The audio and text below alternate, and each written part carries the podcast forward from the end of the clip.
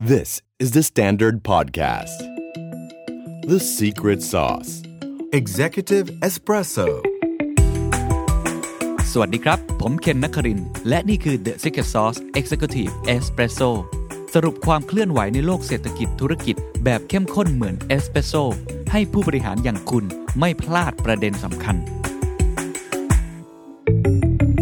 The Secret Sauce ตอนนี้อยากชวนคุยเรื่องการเลือกตั้งสหรัฐอีกครั้งหนึ่งนะครับ จริงๆ ผมชวนคุยมาหลายครั้งแล้ว เพราะทุกคนทราบดีว่ามันมีผลกระทบต่อโลก แล้วก็ผลกระทบต่อประเทศไทย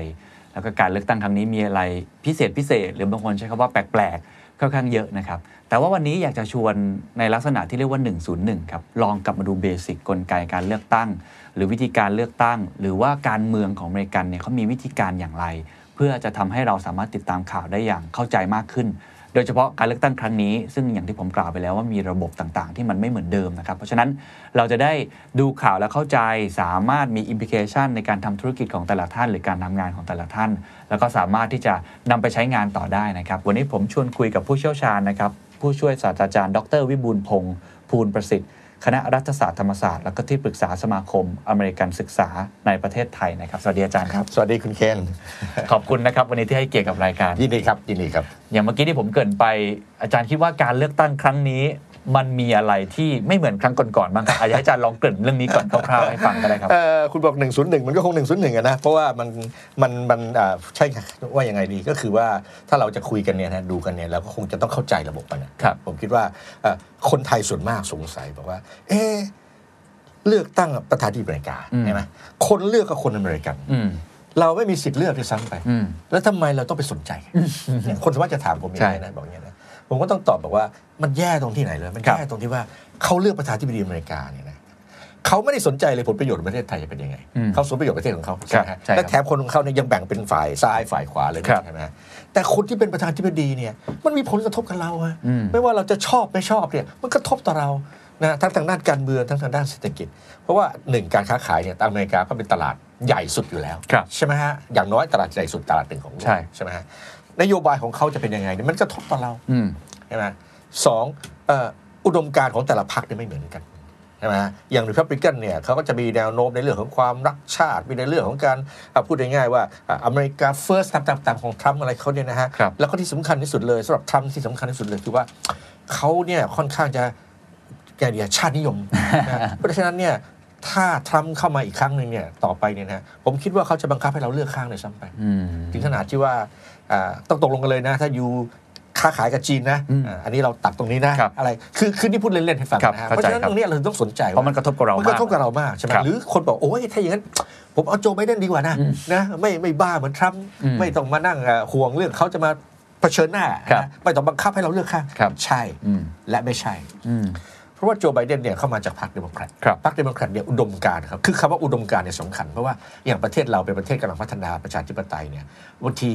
พรรคการเมืองเนี่ยก็ไม่จำเป็นต้องมีอุดมการณ์แตกต่าง กัน ถูกต้องไหมฮะ ถูกครับ ขึ้นอยู่กับใครไปแต่ของเขาเนี่ยแต่ละพรรคเนี่ยคืออุดมการณ์ที่แตกต่าง ชัดเจนมาก ชัดเจนมาก แล้วก็เป็น อุดม ราร ณ์ กฐานมาเป็น 10 20 โอ้ย 30 ปี ไม่ใช่ยี่สิบสามสิบปีเป็นสองร้อย เป็น200ปี สองร้อยปีตั้งแต่ตั้งชาติกันมาเลย เพราะฉะนั้นเนี่ยคนของเขาเนี่ยจะมีอุดมการณ์ชัดเจน ครับ เช่นอ่าถ้าเป็นเดโมแครตนะฮะอ่าคุณทำแท้งได้ อื อ่า ม เผื่อคุณเนี่ยเอ่อเอ่อ LGBTQ โอเคนะเกย์เกย์แต่งงานกันได้ อืม นะมีการลดภาษีรับคนต่างชาติ ครับ นี่นี่คือแนวแนวผมพูด อืม คร่าวๆนะ เข้าใจครับ ส่วนถ้าริพับลิกันคืออะไรหนึ่งนะคุณต้องเน้นว่ารัฐบาลไม่เข้าไปยุ่งปล่อยให้บริษัททำมาหากินเป็นปกติ อืม นะฮะลดภาษีบริษัทใหญ่ๆ เพื่อให้บริษัทเนี่ยสามารถที่หาประโยชน์ได้นะฮะอ่าเน้นทางด้านของความรักชาติในทางด้านการที่ว่าหยีดกันไม่ให้คนต่างชาติเข้ามา อืมอืม นะฮะไอ้เรื่องเอ่อนโยบายที่เรียกว่าประกันสังคมอะไรเนี่ยไม่ได้ไม่ต้อง อืม มี เพราะว่าไอ้คนที่มันทำงานไม่ได้ทำงานเนี่ยมันไม่ควรจะไปช่วยมัน อืมอืม นะ นี่คือแนวคิด แนวคิดของเขาคือคนที่ทำงานเนี่ยเขามีประกันอยู่แล้วทั้งนั้นน่ะเขามีนั่นอยู่แล้วเพราะฉะนั้นไอ้คนที่ไม่ทำงานเนี่ยไม่ต้องเอาเงินของเราที่คนทำงานไปให้คือมันคนละแนวหมดเลย ครับ ใช่ไหมแล้วก็จะไปแนวนี้การทำแท้งก็อ่ะไม่ได้ อืม อะไรเป็นต้นใช่ไหมเนี่ยเนี่ยเหตุผลอย่างเงี้ยมันถึงได้นำไปสู่อ่ะความขัดแย้ง เป็นความขัดแย้งในเชิงอุดมการณ์ของเขา อืม ซึ่งอันเนี้ยถ้ามองในแง่บวกเนี่ยมันก็เป็นสิ่งที่ดี เพราะ ครับ ว่าเขาเนี่ยชัดเจน อืม ว่าของเขาเนี่ยแต่ละฝ่ายเขามองยังไง แต่ถ้ามองในแง่ลบหน่อยเนี่ยก็อาจจะมองเห็นว่าจริง ๆ ที่เรามองเห็นว่าประเทศอเมริกามันแบบว่าโอ้โหยิ่งใหญ่มหาศาลเลยนะครับ มันมีความขัดแย้งมากพอสมควร ครับ อืม และความขัดแย้งเนี่ยเป็นความขัดแย้งที่มันฝังลากลึกลงไปในประเทศ ใช่ คนเอ่อไทยเคยถามผมบอกว่า โอ้ย อาจารย์ฝรั่งที่ผมเจอนั่นน่ะเขาก็ไม่ชอบทรัมป์กันทั้งนั้นน่ะมันไม่น่าจะมีปัญหาอะไรเลย ผมบอกใช่ แต่ว่าฝรั่งที่คุณรู้จักอเมริกันเนี่ยส่วนมากจะเป็นเดโมแครต อืมถูกครับ เขาก็ตกใจว่า เอ๊ะทำไมมันเป็นเดโมแครตผมก็จะบอกว่าคือเดโมแครตเนี่ยส่วนมากเขาจะอยู่ในแคบรัฐที่มันเป็นริมริม ครับ ริมริมๆของแปซิฟิกไม่ว่าทางด้านตะวันออกตกเขาจะเป็นคนที่ expose ต่อโลก อ่า ไปต่างประเทศมาอะไรต่ออะไร หรือแม้ก็จะเป็นคนเมืองหน่อย อ่าใช่แม้กระทั่งอย่างประเทศไทยเราเนี่ยก็มีเขาเรียกว่าเดโมแครต abroad ก็คือพวกเดโมแครตที่มาอยู่ abroad แล้ว ครับ เป็นพรรคของเขาโรบินสันเนี่ยผมยังรู้จักกันเลย เป็นผู้นำเดโมแครตแต่ถามว่าริพับลิกันมีไหมไม่มีเพราะริพับลิกันไม่สนใจครับ อืมอืม ไม่สนใจมาต่างประเทศ คนริพับลิกันเนี่ยเขาจะเรียกว่าเป็นพวกของพวกกับเอ่อคนที่อพยพดั้งเดิมมาตั้งแต่ยุโรป หรือว่าสายตระกูลนั้นนะฮะกลางๆคนผิวขาวชั้นกลางที่เขาอยู่เขาเรียกว่ามิดเวสคือ ครับ จะอยู่ภายในในกลางๆของอเมริกา อืม คนเหล่านี้เนี่ย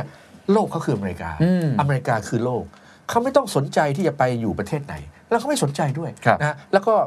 รัสเซียจะเป็นยังไงก็ช่างมันตามใดที่มันไม่มาบอมอเมริกาก็ตามนะฮะโลกจะเป็นยังไงก็ก็ช่างมันไม่เกี่ยวกัน อืม เพราะอเมริกาอยู่ได้ ครับ โลกพึ่งอเมริกาไม่ใช่อเมริกาพึ่งโลก อืม อ่า US นะเป็นนาย UN ไม่ใช่ UN เป็นนาย US นี่นี่คือ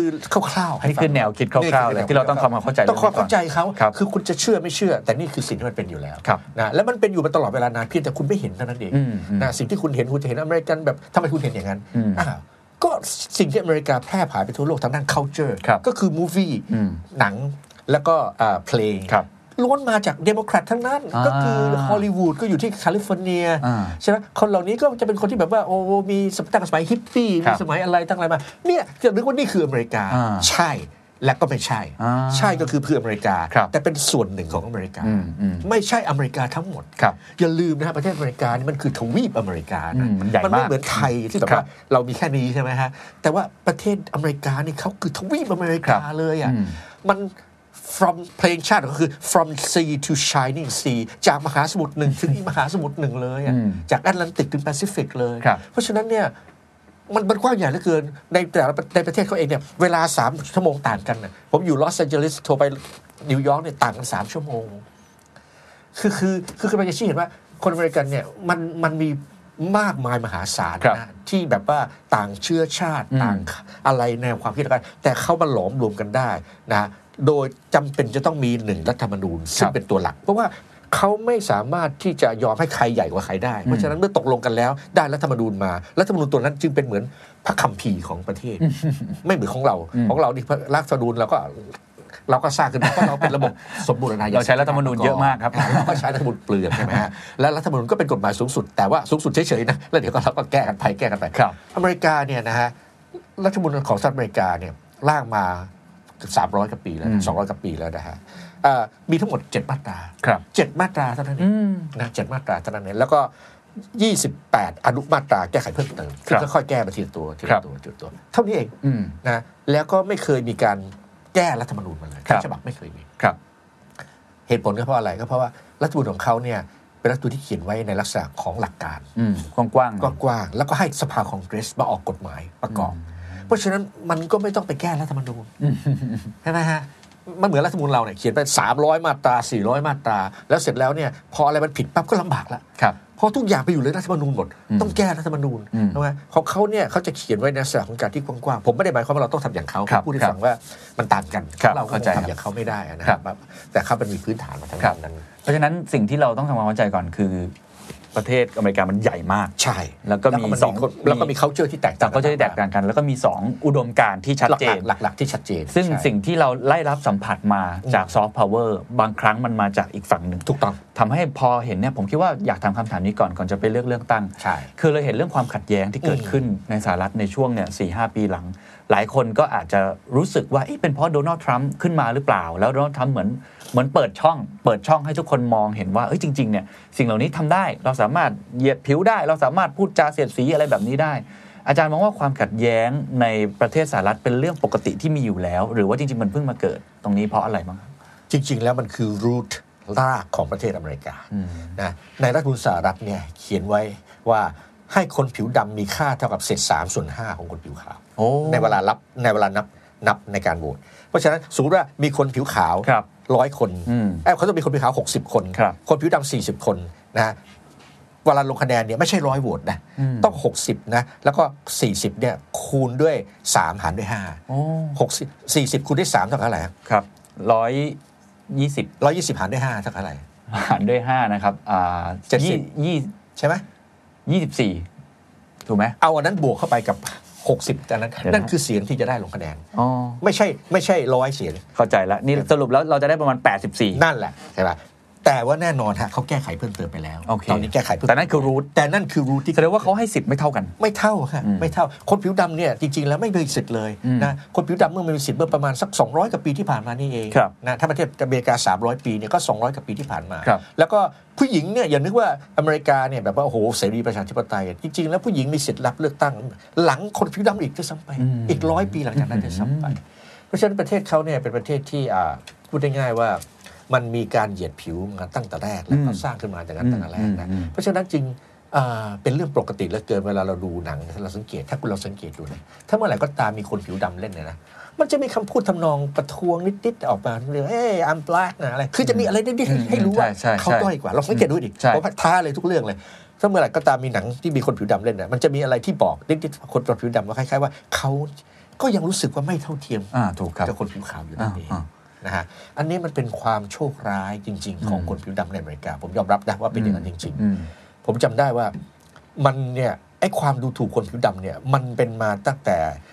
บรรพบุรุษของอเมริกา อืม เพราะว่าประเทศเขามีทาสมาก่อน แล้ว ครับ คนผิวดำเนี่ยคือคือทาสใช่ไหม อืม แล้วคนผิวดำเนี่ยต่อสู้เพื่อการเลิกทาส ครับ นะเพราะฉะนั้นความรู้สึกของคนผิวขาวเนี่ยมันก็ยังดูเหยียดอยู่ดี อืม ต่อให้คนผิวดำจะประสบความสำเร็จยังไงก็ตาม มันก็จะเป็นเฉพาะคนคนไปอ่ะ ครับ คุณพูดถึงไทเกอร์วูดส์อ้าวโอเค ยกเว้นได้ใช่ไหม อ่า คุณพูดถึงใครอ่ะ Michael Jordan ไมเคิลจอร์แดนอย่างเงี้ยใช่ไหมมันก็รับได้แต่นั่นมันไม่ใช่คนผิวดำทั่วๆไป เข้าใจละ ใช่ไหมฮะ เพราะฉะนั้นเนี่ยเหตุการณ์ความรุนแรงที่มันเกิดขึ้นที่มันถูกคอนเทนไว้ทุกมันถูกกดไว้อยู่ได้เนี่ย อืม เพราะว่า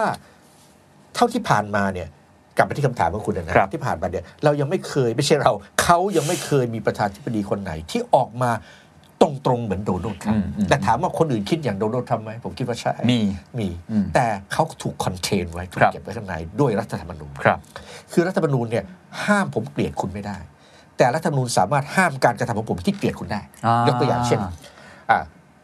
ผมจ้างงานนะ อืม นะผมไม่อยากได้คนผิวดำนะถ้าผมไม่จ้างถ้าผมไม่จ้างคนผิวดำเพราะคนผิวดำคนนั้นเนี่ยเขาไม่มีคุณภาพพอไม่เป็นไรสารว่าแต่ถ้าเขาเก่งมากเลยนะ อืม แต่ว่าผมไม่จ้างเพราะเขาผิวดำนะเขาไปฟ้องได้เลยฮะ อ่า ฟ้องศาลได้เลย อ่า ผมต้องถูกลงโทษ เขาปกป้องไว้มีกฎหมาย มีกฎหมายปกป้องแต่การที่มึงปกป้องกฎหมายปกป้องเนี่ยมันไม่ได้ปกป้องความรู้สึกถูกต้องไหม ใช่ไหม ถูกครับ เพราะฉะนั้นคนเราก็ยังรู้สึกด้อยอยู่ดี อ่า สปริตอยู่ดี ผมผมผมยังนึกเลยนะว่าเอ่อถ้าเกิดเป็นคนผิวดำที่ในอเมริกาเนี่ยมันซวยจริงๆมันซวยจริงผมตอนที่ผมเรียนหนังสือที่อเมริกาเนี่ยผมไปทำงานเป็นเซลส์แมนขายรองเท้าเนี่ยนะแล้วก็มีคนที่เป็นคนผิวดำทำงานกับผมด้วยเนี่ยนะฮะเป็นเป็นเซลส์แมนเหมือนกันเนี่ยแล้วเป็นเซลส์แมนเหมือนกันเนี่ยขนาดผมเป็นคนต่างชาติเนี่ย บอสที่เป็นนายผิวขาวเนี่ยยังทรีตผมเนี่ยดีกว่าคนผิวดำตรง โอ้ นั้น โห ขนาดเราเป็นเอเชีย เอ็นเชียและคนต่างชาติด้วย อืม ซึ่งไม่ใช่คนนั่นก็เลย อืม นะฮะแล้วก็ผมจำได้เลยว่าเอ่อผมเคยพาเพื่อนผิวดำผมเนี่ยไปที่ที่ที่อยู่ของผม ผมอยู่บริเวณที่เรียนเนี่ยแล้วก็มันเป็นที่บริเวณที่คนผิวขาวอยู่เยอะ ครับ เมเนเจอร์เดินขึ้นมาฮะ ไม่แน่ใจเป็นห่วงคือไม่เขามีความสูงเมื่อไหร่ก็ตามที่มีคนผิวดำเข้ามาบริเวณนั้นเนี่ย อืม เดี๋ยวมันจะมีการลักขโมย โอ้โห จะมีการคือแบบ มันเกิดขึ้นมันฝังลากลึกจริง ๆ มัฝั เนาะ งรากลึกจริง อืม ๆ แล้วขนาดตอนช่วงนั้นเนี่ยก็ไม่ได้เก่าแก่อะไรมากนะ ผมจำได้เลยเซลส์แมนผิวดำคนนั้นพูดกับผมบอกว่าเมืองที่เข้ามาคือเมืองที่ผมอยู่เมืองลอสแอนเจลิส ครับ เมืองนั้นเป็นเมืองที่แบบว่า หลากหลายมาก หลายมาก ไม่ค่อยมีความดูถูกกันใช่ไหม ครับ เขาบอกเขามาจากรัฐทางใต้เขาบอกเขาจำได้ตอนเขาเด็ก ๆ เนี่ยเวลาจะไปซื้ออาหารเนี่ยนะไปกินอาหารเนี่ยมันจะมีเขียนไว้เลยว่าอันนี้ white อันนี้ black อ่า แล้วก็ร้านอาหารบางร้านเนี่ยไว้เนี่ยต้องไปเข้าไปในร้านได้ ครับ แต่ถ้าเป็นแบล็ต้องซื้อตามหน้าต่าง เหมือนที่เราดูภาพยนตร์กรีนบุ๊กมีมีมีเหมือนกับพาสปอร์ตหนังสือสำหรับคู่มือในการเข้าร้านอาหารของคนผิวดำซึ่งซึ่งมันก็เป็นการต่อสู้ของเขามาเนาะเขาก็ ใช่ ต่อสู้มาเรื่อย เขาต่อสู้มาจนกระทั่งเนี่ยผมถึงบอกว่าไงมาบอกว่าคนผิวดำเขาสู้มาเยอะมาก อืม และตอนนี้เขาก็ยังต้องสู้อยู่ ครับ นะแต่พอมาเจอโดนัลด์ทรัมป์พอเนี่ยปั๊บเนี่ยมันเหมือนกับว่าสิ่งที่คนผิวดำคนผิวขาวเนี่ยพอจะทำใจกลืนละว่าโอเคนะชีวิตก็ต้องอย่างนี้ยนะเราต้องอยู่คนผิวดำนะเราก็ต้องประเทศเรานะอย่างอเมริกาต้องเท่าเทียมกันเขาก็สอนตัวเขาเองอย่างนี้มาตลอดเพราะฉะนั้นฮอลลีวูดเนี่ยเขาจะพยายามชี้ ๆ ใช่ใช่แล้วก็พยายามที่จะให้รางวัลอ่ายพายามจะ อะไรให้มันให้มันดี ให้มันเท่าเทียม กันใช่ไห ครั ม บ แต่พอโดนัลด์ทรัมป์ออกมาพูดทำนองแค่ว่าเฮ้ย white supremacist อืม แปลว่าขาว สุดโต่งอืม เหนื้อกว่า อืม เหนื้อกว่า supreme supreme ก็คือเหนื้อกว่า อืม ใช่ไหม white supremacist เนี่ยไอ้คนผิวขาวทั้งหลายก็จริง เว้ยมันนึกอยู่ในใจ มันนึกอยู่ในใจอยู่แล้ว แต่ไม่กล้าพูด ถูกกดเอาไว้ ถูกกดเอาไว้มันนึกว่าเฮ้ยจริงเว้ยแล้ววันนี้ผู้นำเรากล้าพูดจะเปิดเผยเนี่ย ม มันก็เลยยิ่งออกมา เปิดช่องเลย เปิดช่องเลยเพราะฉะนั้นไอ้กลุ่มขวาจัดทั้งหลายเนี่ยออกมาเลย ครับ กลุ่มนี้มีอยู่แล้ว อืม ใช่ไหมฮะโดยเฉพาะไอ้พวกไอ้ที่แบบว่าเคยได้ยินเคยเห็นไหมพวกที่ใส่หมวกขาวแล้วก็เจาะรู อ่าอ่าอ่าพวกกูคลักแคลน กู อะไร ขั แบบ บ นั้น แชนเคเคเนี่ยเห็นไหมฮะก็เงียบหายแต่ก็ยังมีผู้นำอยู่นะครับ อืม แล้วทรัมป์เนี่ยก็สนิทกับพวกนี้หมดเลยทั้ง อืม คูคลักแคนทั้งคิวเอนอนทั้งอะไรผมไม่อยากพูดถึงนะครับ ทั้งหมดเลยพวกนี้หมดเลยนะฮะแต่เขาปฏิเสธ เพราะฉะนั้นนี่มันเป็นปัญหารากของเขา ซึ่งมัน ใช่ ก็เป็นความขัดแย้งที่เขาต้องไปจัดการแต่อะไร แต่เรามองในฐานะที่เราต้องเข้าใจ ใช่ เราต้องเข้าใจ คือจริง ๆ เขาก็จัดการได้ดีอยู่แล้วนะครับ เพราะว่ากฎหมายเขานี่คือกฎหมายพูดตรงๆในนี้ต้องยอมรับเขากฎหมายก็คือกฎหมาย เพราะฉะนั้นเนี่ยถึงแม้คุณจะเป็นเจ้าหน้าที่แล้วก็ตามคุณต้องปฏิบัติตามกฎหมายเพราะกฎหมายบังคับเช่นนั้น ครับ แต่พอโดนัลด์ทรัมป์นี่เพราะคุณถามผมว่าโดนัลด์ทรัมป์เปลี่ยนไป ครับครับ โดนัลด์ทรัมป์เปลี่ยนตรงนี้ อืม เปลี่ยนทำให้คนอเมริกันเนี่ยเริ่มคิดว่าเฮ้ยมันโอเคนะ อื ที่ ม ฉันจะนึกว่าฉันเนี่ยเหนือกว่าคุณได้เพราะฉันเป็ ใช่ นขาว แล้วอย่างเกิดเหตุการณ์อย่างจอร์จฟลอยด์ นั่น เอ แหละ ง นั่นแหละ Black Lives Matter เอง นั่นแหละ โดนัลด์ทรัมป์ก็ไม่ได้มีการออกมากล่าวขอโทษ หรือกล่าวอะไรที่เป็นในฐานะผู้นำกลับปล่อยปล่อยๆไปด้วย ยิ่งทำให้มันลุกลามเข้าไปอีก เอาอย่างนี้ฮะผมถามตรงๆเลย กล้ามีมีตำรวจผิวขาวเนี่ย อืม กดคอคนผิวดำนอนคนผิวขาวด้วยกันนอนกับพื้นไม่มีทาง อืมอืม ไม่มีทางเลย อืม รับไม่ได้คนผิวขาวรับไม่ได้ อย่างมากก็จับใส่กุญแจมือทำอะไร ไม่ได้ทำอะไรที่มัน humiliate ห ครับรือว่าเอ่อกดดูถูก ครับ อย่างนั้น อืม แต่นี่แบบเหมือนกับเอาเท้ากดคอ ใช่เอาเข่ากด เอาเข่า ไว้ กดอย่างเงี้ยซึ่งคนผิวขาวจะไม่ทำกับคนผิวขาวด้วยกัน อืมอืม ผมคิดอย่างนั้นนะครับ ผมอยู่อเมริกาประมาณสิบกว่าปี ผมคิดว่าอย่างนั้น ผมเห็ อื น ม อย่างนั้น ผมเห็นว่าตำรวจในอเมริกาเนี่ยเอ่อสันนิษฐานไว้ก่อนเลย ถ้าเห็นคนผิวดำเนี่ยรู้แล้ว เดี๋ยวต้องมีการปล้นขโมย ครับ คือถ้าถามว่าจริง ๆ เนี่ย probability มันเป็นอย่างนั้นไหมก็ต้องตอบว่าใช่ด้วยเหตุผลอะไร เพราะว่าคนผิวดำเนี่ยเข้าโอกาสน้อยกว่า ครับ นะที่จะได้ความเท่าเทียมกันของผิวขาว เพราะฉะนั้นเขาก็จนกว่า อืม นะการศึกษาก็น้อยกว่า เพราะฉะนั้นโอกาสที่จะทำการผิดกฎหมาย มันก็มีมากกว่านี่ต้องยอมรับ อืม ความเป็นจริง เพราะคุณเอ่อ คือปัจจัยรอบๆด้วยไม่ใช่ไม่ใช่จากตัวเขาอย่างเดียว ใช่ปัจจัยรอบๆด้วย เพราะฉะนั้นตำรวจก็เลยสันนิษฐานไว้เลย เมื่อไหร่ก็ตามเห็นคนผิวดำปั๊บเนี่ยต้องสงสัยไปก่อนแล้ว อืม แต่ทำไมพอคนผิวขาวเดินไม่สงสัยอ่ะ อืม หรือไม่ต้องคนผิวขาวอ่ะที่เป็นคนผิวดำที่น้อยใจที่สุดคือทำไมคนต่างชาติอย่างคนเอเชียอย่าง อืม เราเนี่ยทำไมยังดองดูว่าดีกว่าล่ะ อืมอืม ครับต้องยอมรับความจริงว่าอย่างญี่ปุ่นอย่างอะไรเนี่ยเขาช่วยทำให้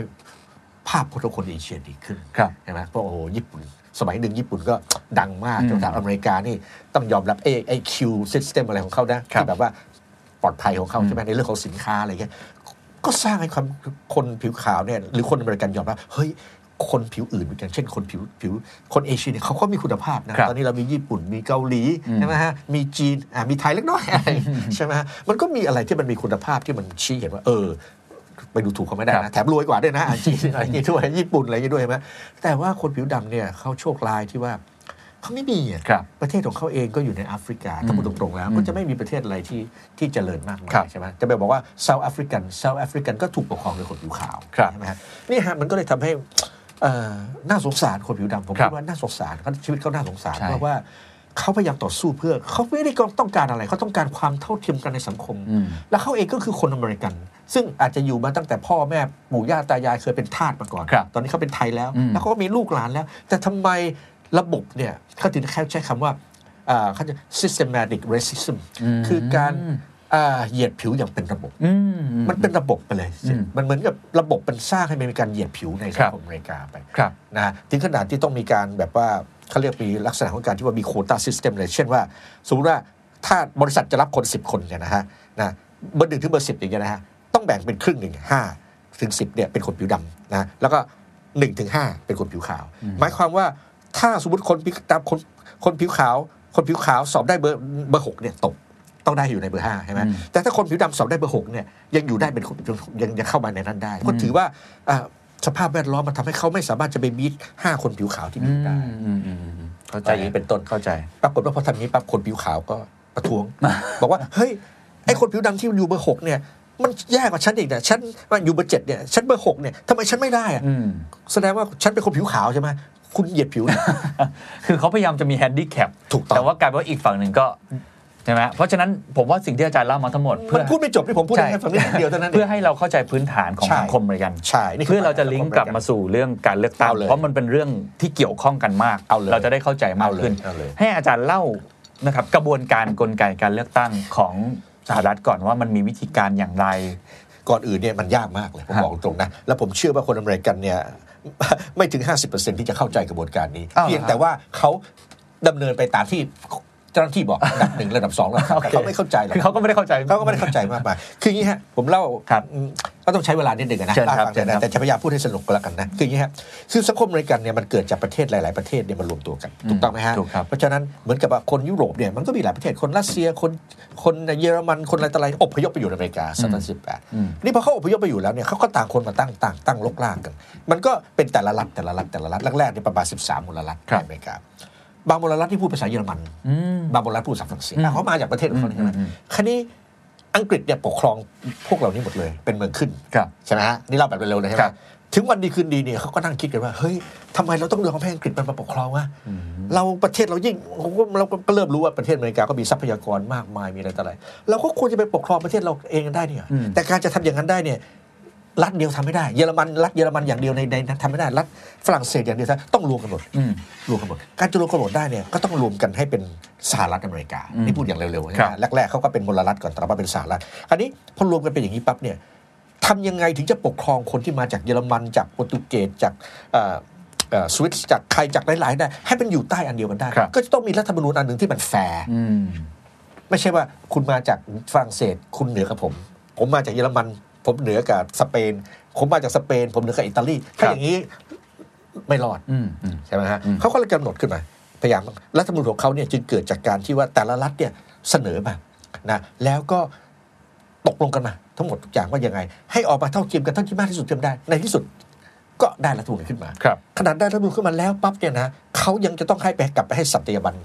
ให้ประชาชนในแต่ละรัฐเนี่ยยอมรับด้วยว่า เพราะว่าคุณกำลังจะ transfer อำนาจจากที่คุณมีในรัฐเยอรมันเนี่ยไปอยู่ที่สหรัฐแล้ว อ่าส่วนกลาง ส่วนกลางแล้วเห็นไหมว่าคุณต้องยอมรับ ตรงเนี้ยเขาถึงขนาดที่สร้าง Bill of Rights ขึ้นมาเลย อ๋อ เข้าใจละ ต้องมาตกลงกันใหม่ Bill of Rights ขึ้นมาเลยว่า สิทธิประชาชนเกิดทั้งหลายสิทธิทั้งหลายเนี่ย ครั สิ บ ทธิในการพูดสิทธิในการอะไร freedom ที่เกิ of ด speech freedom of อ่า press มันจึงมาหมดเลย ครับ จึงมาหมดเลยนี่คือคร่าว ครับ ๆนะฮะเพราะฉะนั้นพอมันเป็นอย่างนี้ปั๊บเนี่ยก็คือเกิดเป็นสหรัฐอเมริกา อืม ขึ้นมา อืม ใช่ไหมโดยเขาก็คำนึงถึงแล้วว่า จะต้องการที่ให้มันสามารถที่จะ เพราะว่าเขามองแล้วว่าถ้าประเทศอเมริกาจะยิ่งใหญ่ได้เนี่ยคุณจะต้องมีกฎหมายที่ให้ความเท่าเทียมกัน ครับ แต่ตอนนั้นมันง่ายในความเห็นผม ครับ เพราะว่าคนที่มาเหล่านั้นเนี่ยมันมาจากภูมิภาคเดียวกันนะ อืม ก็คือจากยุโรปเป็นส่วนใหญ่ ครับครับ มันก็ไม่ต้องดูถูกกันเท่าไหร่ ถูกต้องไหม ฮะ ฮะฮะ คันนี้หลังจากศตวรรษที่ 19 ไปแล้วเนี่ยคนที่อพยพมามากขึ้นมันเป็นคนจากที่อื่นจากลาตินอเมริกา อืม ใช่ไหมฮะจากแอฟริกาใช่ไหมฮะพวกมันพวกทาส ครับ จากเอเชีย มันดูด้อยกว่า อืม มันมันมาจากที่ที่มันก็เลยเกิดตามปัญหาขึ้นมาว่าแล้วอเมริกันใหม่เนี่ยมันควรจะเท่าเทียมอเมริกันเก่าไหม อืม รัฐธรรมนูญแน่นอนการันตีอยู่แล้วความเท่าเทียมกัน อืม แต่การมองเนี่ย คนมันก็ยังอดมองไม่ได้ คน ครับ อเมริกันเก่าก็ยังมองไม่ได้เหมือนกับเขาเรียกว่าพวก brown nose อะก็คือพวกผู้ดีทำตัวผู้ดี อเมริกันเก่า อยู่มาก่อน เอออยู่มาก่อนก็ยังมองว่าพวกนี้มันมาใหม่ อืม มันก็ยังนะ มันก็ยังยังไงมันก็ไม่ควรจะเท่าฉันอะ เออเห็นภาพอะ ความรู้สึกอย่างนี้ย ครับ มันมีอยู่พวกนี้คือพวกอนุรักษ์นิยม อ่า เข้าใจละ เขาเรียกว่าพวกอ่าพวก conservative ครับ นะฮะแล้วพวกนี้จะเป็นพวกที่เคร่งศาสนา อืม นะเขาพวกนี้เขาจะคุณไม่เชื่อว่าอเมริกานะประเทศที่ส่งคนไปบนดวงจันทร์ได้ ประเทศที่มีเทคโนโลยีล้ำเลิศ ครับ แต่คนยังเชื่อว่าพระเจ้าเนี่ยสร้างคนขึ้นมา เขาประท้วงยังไงกันรู้ไหมว่าทำไมไม่ใส่หน้ากาก อืม อเมริกาที่ปัจจุบันเนี้โควิดเป็นลำบากมากเพราะอะไร ครับ เพราะคนอเมริกันคิดว่าการสวมหน้ากากเนี่ยเป็นการละเมิดสิทธิส่วนบุคคล โอ้โห คุณมีสิทธิ์อะไรมาบังคับให้ผมปิดปากผมเนี่ย ไม่แล้วผู้นำก็ไม่ใส่ด้วย ผู้ผู้นำไม่ใส่อันนี้ไงนี่ไงที่ผมที่บอกไปถึงทรัมป์ตรงนี้ ครับ ถึงตรงนี้ใช่ไหมแต่หลักๆ แล้วแล้วบางรัฐที่เขาทำกันได้เนี่ยเพราะว่าผู้ว่าเขามาขอร้อง อ๋อ ผู้ว่าเขามาขอร้องมาช่วยใส่หน้ากากมีกฎหมายออกมา อืม ไม่อยากประท้วงกันเขามี hearing เลยนะฮะระหว่างประชาชนกับเจ้าหน้าที่รัฐเนี่ยให้ประชาชนไปชี้หน้าเลยบอกว่า คุณมีสิทธิ์อะไรมาบังคับให้ผมใส่หน้ากากคุณรู้เปล่าว่าพระเจ้าสร้างคุณขึ้นมาอย่างไงนี่ไม่ใช่คำพูดผมนะ โอ้ ข้าพเจ้าสร้างคนขึ้นมาโดยการบรีดหายใจคนออกไปแล้วให้คนเนี่ยมนุษย์เกิดไปอีกคนหนึ่ง โอ้โห แล้วคุณคุณคิดว่าคุณแน่กับพระเจ้าเลยไปอย่างนี้นี่นี่นี่ฟังแล้วมันเราเราโหดร้อนแต่ อืม ที่อเมริกาเนี่ยนะฮะอย่างหนึ่งที่เราต้องเรียนรู้ก็คือว่า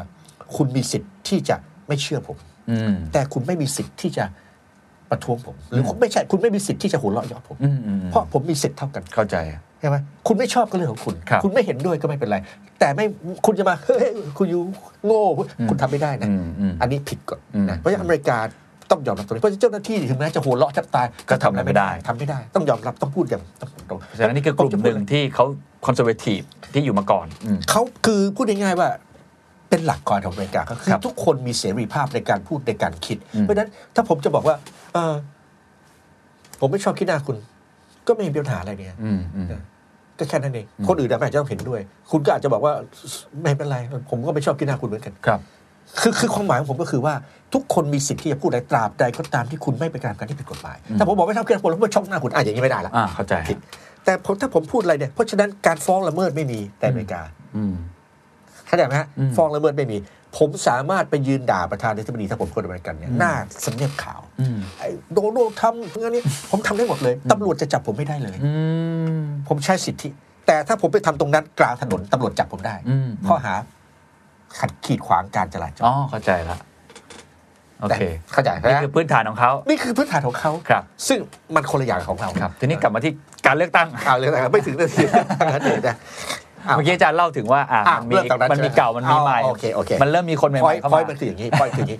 ทีนี้เมื่อจะเลือกคนหนึ่งมาเป็นประธานาธิบดี ครับ ใช่ไหมเขาก็คิดว่าทำยังไงถึงจะได้ประธานาธิบดีคนหนึ่งที่ยอมรับได้ 13มลรัฐตอนแรก ครับ ซึ่งปัจจุบันนี้มันมี 50มลรัฐ ครับ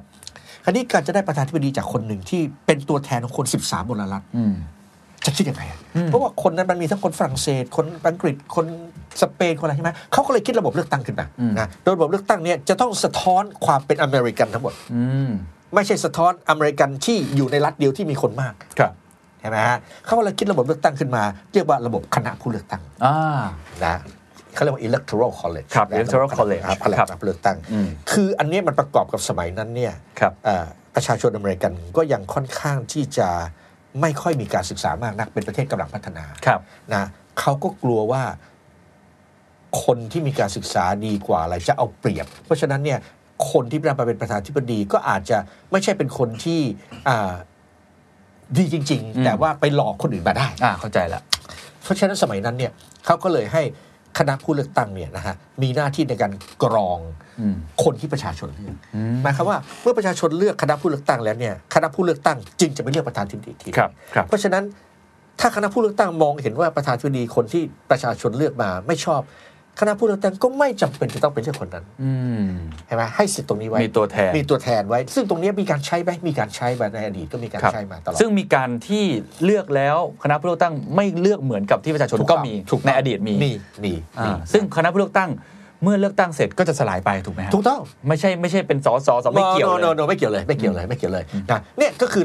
แนวความคิดเรื่องระบบคณะเลือกตั้ง ครับ สองคณะระบบคณะเลือกตั้งเนี่ยต้องการที่จะมองให้เห็นว่า คนที่ได้เป็นประธานธิบดีเนี่ยจะต้องได้เป็นประธานธิบดีของคนที่มาจากรัฐทุก ๆ รัฐ ถ้าคุณไม่เอาระบบคณะเลือกตั้งขึ้นมาเนี่ยนะประธานที่คนดึงเนี่ยอาจจะไปหาเสียงในแคลิฟอร์เนียแคลิฟอร์เนียมี 50 ล้านคน อืม นะไปหาเสียงในเท็กซัสเท็กซัสมีอีก 38 ล้านคน ไปหาเสียงในนิวยอร์กไปหาเสียงไม่กี่รัฐเกินเสียงข้างมากของประชาชนทั้งประเทศแล้ว ไอ้รัฐเล็กๆทั้งหลายเนี่ยไม่ต้องไปสนใจมันเลยปล่อยมันเลย เป็นประธานที่ดี ใช่คุณได้เป็นประธานดีของเสียงข้างมาก อืม ประชากรมันลงคะแนนเสียงทั้งหมด 150 ล้านคนคุณได้คะแนนเสียงเกิน 76 ล้านคนคุณได้เป็นประธานที่ดี ครับ แต่ไอ้ 76 ล้านคนน่ะมันอยู่ในแคลิฟอร์เนีย 50 ล้านคน อืมอืม มันอยู่ในเท็กซัส 20 มั ล้าน น เป็น คน แค่ของบางรัฐ ของบางรัฐแล้วที่เหลือหมดเนี่ยไม่ได้เป็นเลยอ่ะทำยังไงอ่ะ คือมันไม่ใช่ประธานาธิบดีของทั้งประเทศบางทีเป็นแค่ของบางรัฐ ถูกต้องนี่ไงครับเพราะเนี่ยตรงนี้เขาถึงคิดระบบตรงนี้ขึ้นมา อ๋อ ระบบคณะลูกตั้งขึ้นมาว่า ถ้าคุณจะเป็นประธานาธิบดีเนี่ยคุณต้องไปลงให้ได้ใน 50 บลรัฐนะแล้วคุณต้องชนะให้ได้เสียงข้างมากของใน 50 บลรัฐคุณถึงจะเป็นประธานาธิบดีได้ อ่าเข้าใจ นี่คือระบบวิธีคิดของเขา ครับ ใช่ไหมฮะเพราะฉะนั้นเนี่ยระบบข้าพนักผู้เลือกตั้งมันจะมาจากตรงนี้ อืมมันเริ่มต้นมาตั้งตั้งแต่ตอนนั้นแล้ว โอ้ตั้งแต่เริ่มร่างรัฐธรรมนูญอ ครับ ยู่ในรัฐธรรมนูญแล้วตั้งแต่แรกตอนนั้น ครับ นะซึ่งตอนหลังผมจะวิเคราะห์ให้ฟังว่าระบบนี้ไม่เหมาะกับตอนนี้แล้ว แต่ว่าแต่ว่าตอนนั้นเนี่ยผู้ร่างเขาคิดอย่างนี้ ครับครับ เพราะว่าประเทศมันมาอย่างนั้น ครับ นะเขาก็เลยเริ่มมาอย่างนี้ตลอดเล อื ย ม ก็คือว่าอ่ะเวลาเราไปเลือกประธานธิบดีเนี่ยคนธรรมดาไปเลือกประธานธิบดี อืม นะฮะอ่ะจริง ๆ แล้วเนี่ยเราไปเลือกคณะผู้เลือกตั้งของประธานธิบดีคนนั้น เข้าใจ คือเวลาอย่างบัตรเลือกตั้งเนี่ยสมั ค ย รับ สมัยที่ผมเรียนหนังสืออยู่เนยบัตรเลือกตั้งเนี่ยมันจะเขียนไว้เลยนะฮะสมมติว่าสมมติคนที่บอกว่าโดนัลด์ทรัมป์นะฮะ อืม เขาจะเขียนว่าโดนัลด์ทรัมป์แล้วก็ใน A ใน B ใน C ใน D ใน E ใน F ตรงนี้นตรงนี้นะสมมติว่าแคลิฟอร์เนียมีสสอ่า มีสส45 คน อืม แล้วก็สวสองคน คือจำนวนครั้งผู้เลือกตั้งในแต่ละรัฐเนี่ยจะเท่ากับสสกับสวร ครั ว บ มกัน ครับอยากให้อาจะอธิบายจำนวนสสสวนิดหนึ่งเขาแต่ละรัฐเนี่ยเขาเขาจำนวนมาจากไหนอ่ะ โอเคอ่าตามรัฐธรรมนูญเขียนไว้เนี่ยอ่าสสเนี่ยสามหมื่นคนต่อสามหมื่นประชากรสามหมื่นคนต่อสสหนึ่งคน แต่ตอนนี้ไม่ อ๋อ ตอนนี้ขยายแล้ว อ่าโอ นะ เค ขยายไปแล้วนะ สรุปก็คือว่า คิดตาม population คิดตาม population โอ ตาม เค นั่นคือสส ครับ นะแต่สวเนี่ยเป็นตัวแทนของรัฐ ครับ เพราะฉะนั้นเนี่ยการที่จะให้รัฐมารวมกันได้เนี่ยคุณจะมาบอกว่าเฮ้ยรัฐผมใหญ่แคลิฟอร์เนียต้องมีสว20 คน รัฐเล็กคุณฮาวายคุณสวไป 2 คนเขารับไม่ได้ อืม เพราะรัฐแต่ละรัฐคือรวมเป็นยูไนเต็ดสเตทรัฐต้องเท่ากัน อืม ดังนั้นแต่ละรัฐเนี่ยสวสองคนเท่ากัน อ่าเข้าใจแล้ว ใช่ไหมฮะ ไม่ว่าจะใหญ่จะเล็ก ไม่ว่าจะใหญ่ก็ได้สวเท่า ครั นั้ บ นเพราะฉะนั้นมันมี 50 คนละรัฐถูกต้องไหม ครับ ก็สวก็ร้อยคน อืมเข้าใจค ถู รับ กต้องไหมฮะสว ถูกต้อง ร้อยคน อืม ใช่ไหมฮะทีนี้อ่าสสผม ครับ บ อกแล้วใช่ไหมขึ้นอยู่กับขึ้นอยู่กับ ครับจำนวนประชากร แต่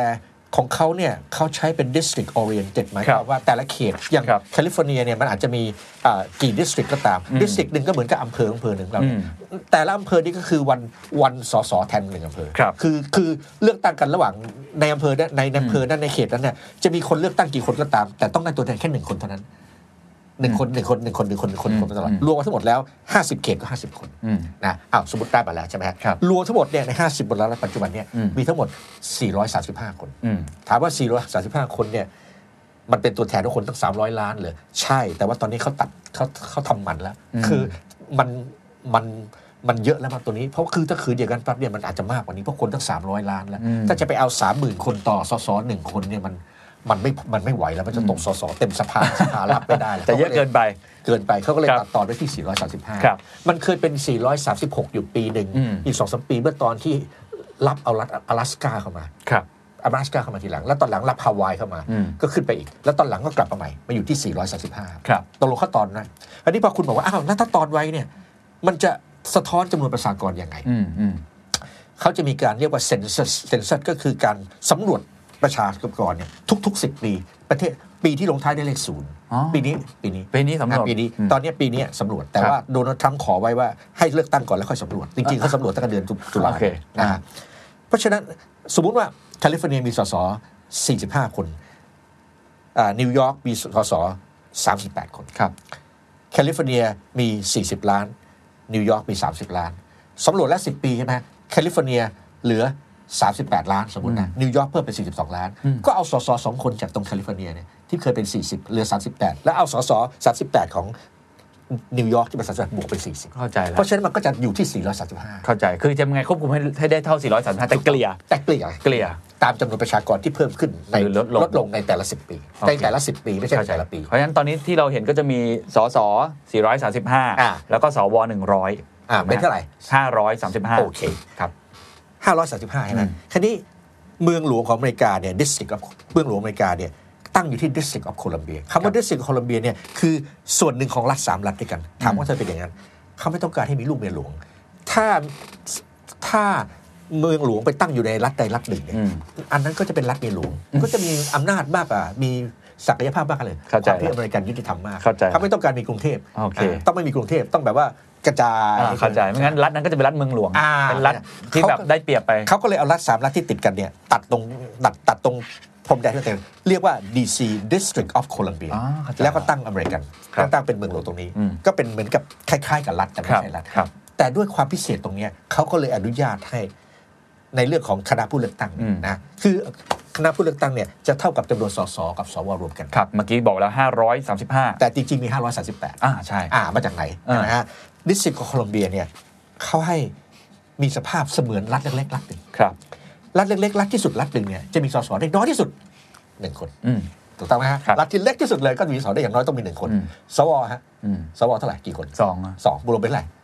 สาม สามสามบวกเข้าไปสามห้าร้อยสามสิบห้า ก็เป็น 538 ถูกต้อง อ๋อเข้าใจแล้ว เพราะฉะนั้นคนที่จะได้เป็นประธานที่ปดีต้องได้คะแนนเสียงเกินกึ่งหนึ่ง อืม เอาห้าร้อยสามสิบแปดหารสอง อืมก็ประมาณ สองร้อยหกสิบเก้าหกสิบเก้า ครับ เพราะฉะนั้นใครได้สองร้อยเจ็ดสิบอีกคนหนึ่งจะไม่ถึงสองร้อยหกสิบเจ็ด อ่าเพราะฉะนั้นตัวเลข 270 เลยเป็นตัวเลข Magic word อ่า magic word แมจิกเวิร์ดแมจิกลัมเบอร์เลย โอเคครับ ทีนี้เมื่อกี้เราคุยกันแล้ว โอเค นี่คือจำนวน electoral college ด้วย แล้วจำนวนสสสวด้วย อืม อธิบายวิธีการเลือกตั้งของเขาก่อนนิดหนึ่งครับว่าเขามีเลือกตั้งแล้วทันทีสี่ปี ทุก ๆ 4 ปี แล้วก็ ใช่ มี mid term ด้วยถูกไหม ถู ฮะ กต้อง มันมันต่างกันยังไงฮะสองอันนี้แล้วมัน คืออย่างนี้ฮะคือการเลือกตั้ง 4 ปีเนี่ยนะคือจริงๆเนี่ยคือสสเนี่ยอยู่ในตำแหน่ง 2 ปีฮะ เท่านั้นเองสองปี แล้วต้องออกมารับการเลือกตั้งใหม่ ครับ ทุกสองปี ครับ นะฮะสวเนี่ยนะฮะยืนตำแหน่งหกปี ครับ แต่ทุกสามปีเนี่ยมันจะมีสสประมาณสามสิบเปอร์เซ็นที่จะต้องหมดไป คืออย่างเงี้ยคือสวนี่มีอยู่หนึ่งร้อยคน ครับ ถูกต้องไหมฮะ ครับ สามสิบสามเปอร์เซ็นต์ก็ประมาณยี่สิบสามสิบกว่าคนคือคืออย่างงี้เมื่อตอนที่เขาเริ่มครั้งแรกเลยเนี่ยนะฮะตอนที่เรื่องสวมาเนี่ย อืม สวนี่มีอายุอ่าอยู่ในตำแหน่งหกปี ครับ หกปีนะฮะแต่ตอนแรกที่เขาเริ่มกันเนี่ยนะเขาจะตัดตอนกันว่าให้อายุของสวเนี่ยจบไม่พร้อมกันด้วยเหตุผลที่ว่าเขาอยากให้สภาสูงเนี่ยมีมี ค คน น ต่อ ทำ เนื่อง ต่อเนื่อง เข้าใจ ช่ไหม ไม่เหมือนสสที่เปลี่ยนทั้งชุด ถูก ที ต้อง เดียวเลือกใหม่เลือกใหม่ ถู ทั้ง ต้ ชุ อง ด ถูกต้องเพราะฉะนั้นตอนแรกเนี่ยเขาจะจับฉลากออกในช่วง 2 ปีแรก อ๋อ ก็ทำให้ทำให้เมื่อ 300 ปีที่แล้ว อ๋อมันจับฉลากเอาเรา ก็เพื่ทอราบ ให้แบบว่าคนที่เข้ามาทั้งหมด เข้าใจฮะ สมมติตอนนั้น 60 คนใช่ไหม อ่าฮะ ต้องออกทีละสองปีออก 20 คน เข้าใจแล้ว สองปีออก 20 คน เพื่อให้มันมีตลอด อ่าเพราะฉะนั้นไอ้คนที่เข้ามาตอนหลังจาก 2 ปีแล้วมันก็จะไปหมดอายุ 2 ปีถัดไป เข้าใจครับ อ่าเพราะฉะนั้นทุก 2 ปีเนี่ยจะมีสสประมาณ 33 คน อืม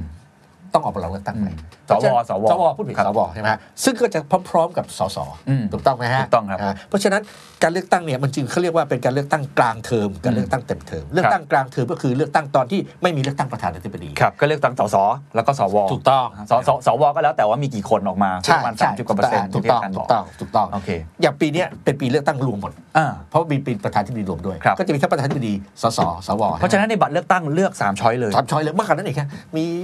มีหลายอย่างมี proposition ด้วย อ๋อมีหลายอย่าง ลาย มาก อยู่ในใบเป็นใบนั้นเลย อ๋อ คือบางทีเขาจะถามประเด็นไปเลยว่า อยากจะให้สร้างถนนไหม่อะไรมาแล้วแต่เขาจะถาม เขาจะ ในนั้นหมดเลย คือในบัตรเลือกตั้งจะมีทุก มี อย่าง เยอะ เลย แยะเลยทุกอย่างเลยเราก็จะตริกในสิ่งที่เราอยากจะได้อะไร โอ ไป เค แต่ว่ามันจะมีของประธานที่ดีอยู่ข้างบนอยู่ ครับ นะเป็นอย่างนี้อยู่ก่อนที่ผมพูดครั้งไว้คือผม ครับ บอกว่าทุก 2 ปีจะต้องออกมารับการเลือกตั้ง อืม ใช่ไหมอย่างคราวเนี้ยฮะเนี่ยวันที่จะถึงเนี่ยใช่ไหมฮะก็จะมีการเลือกตั้ง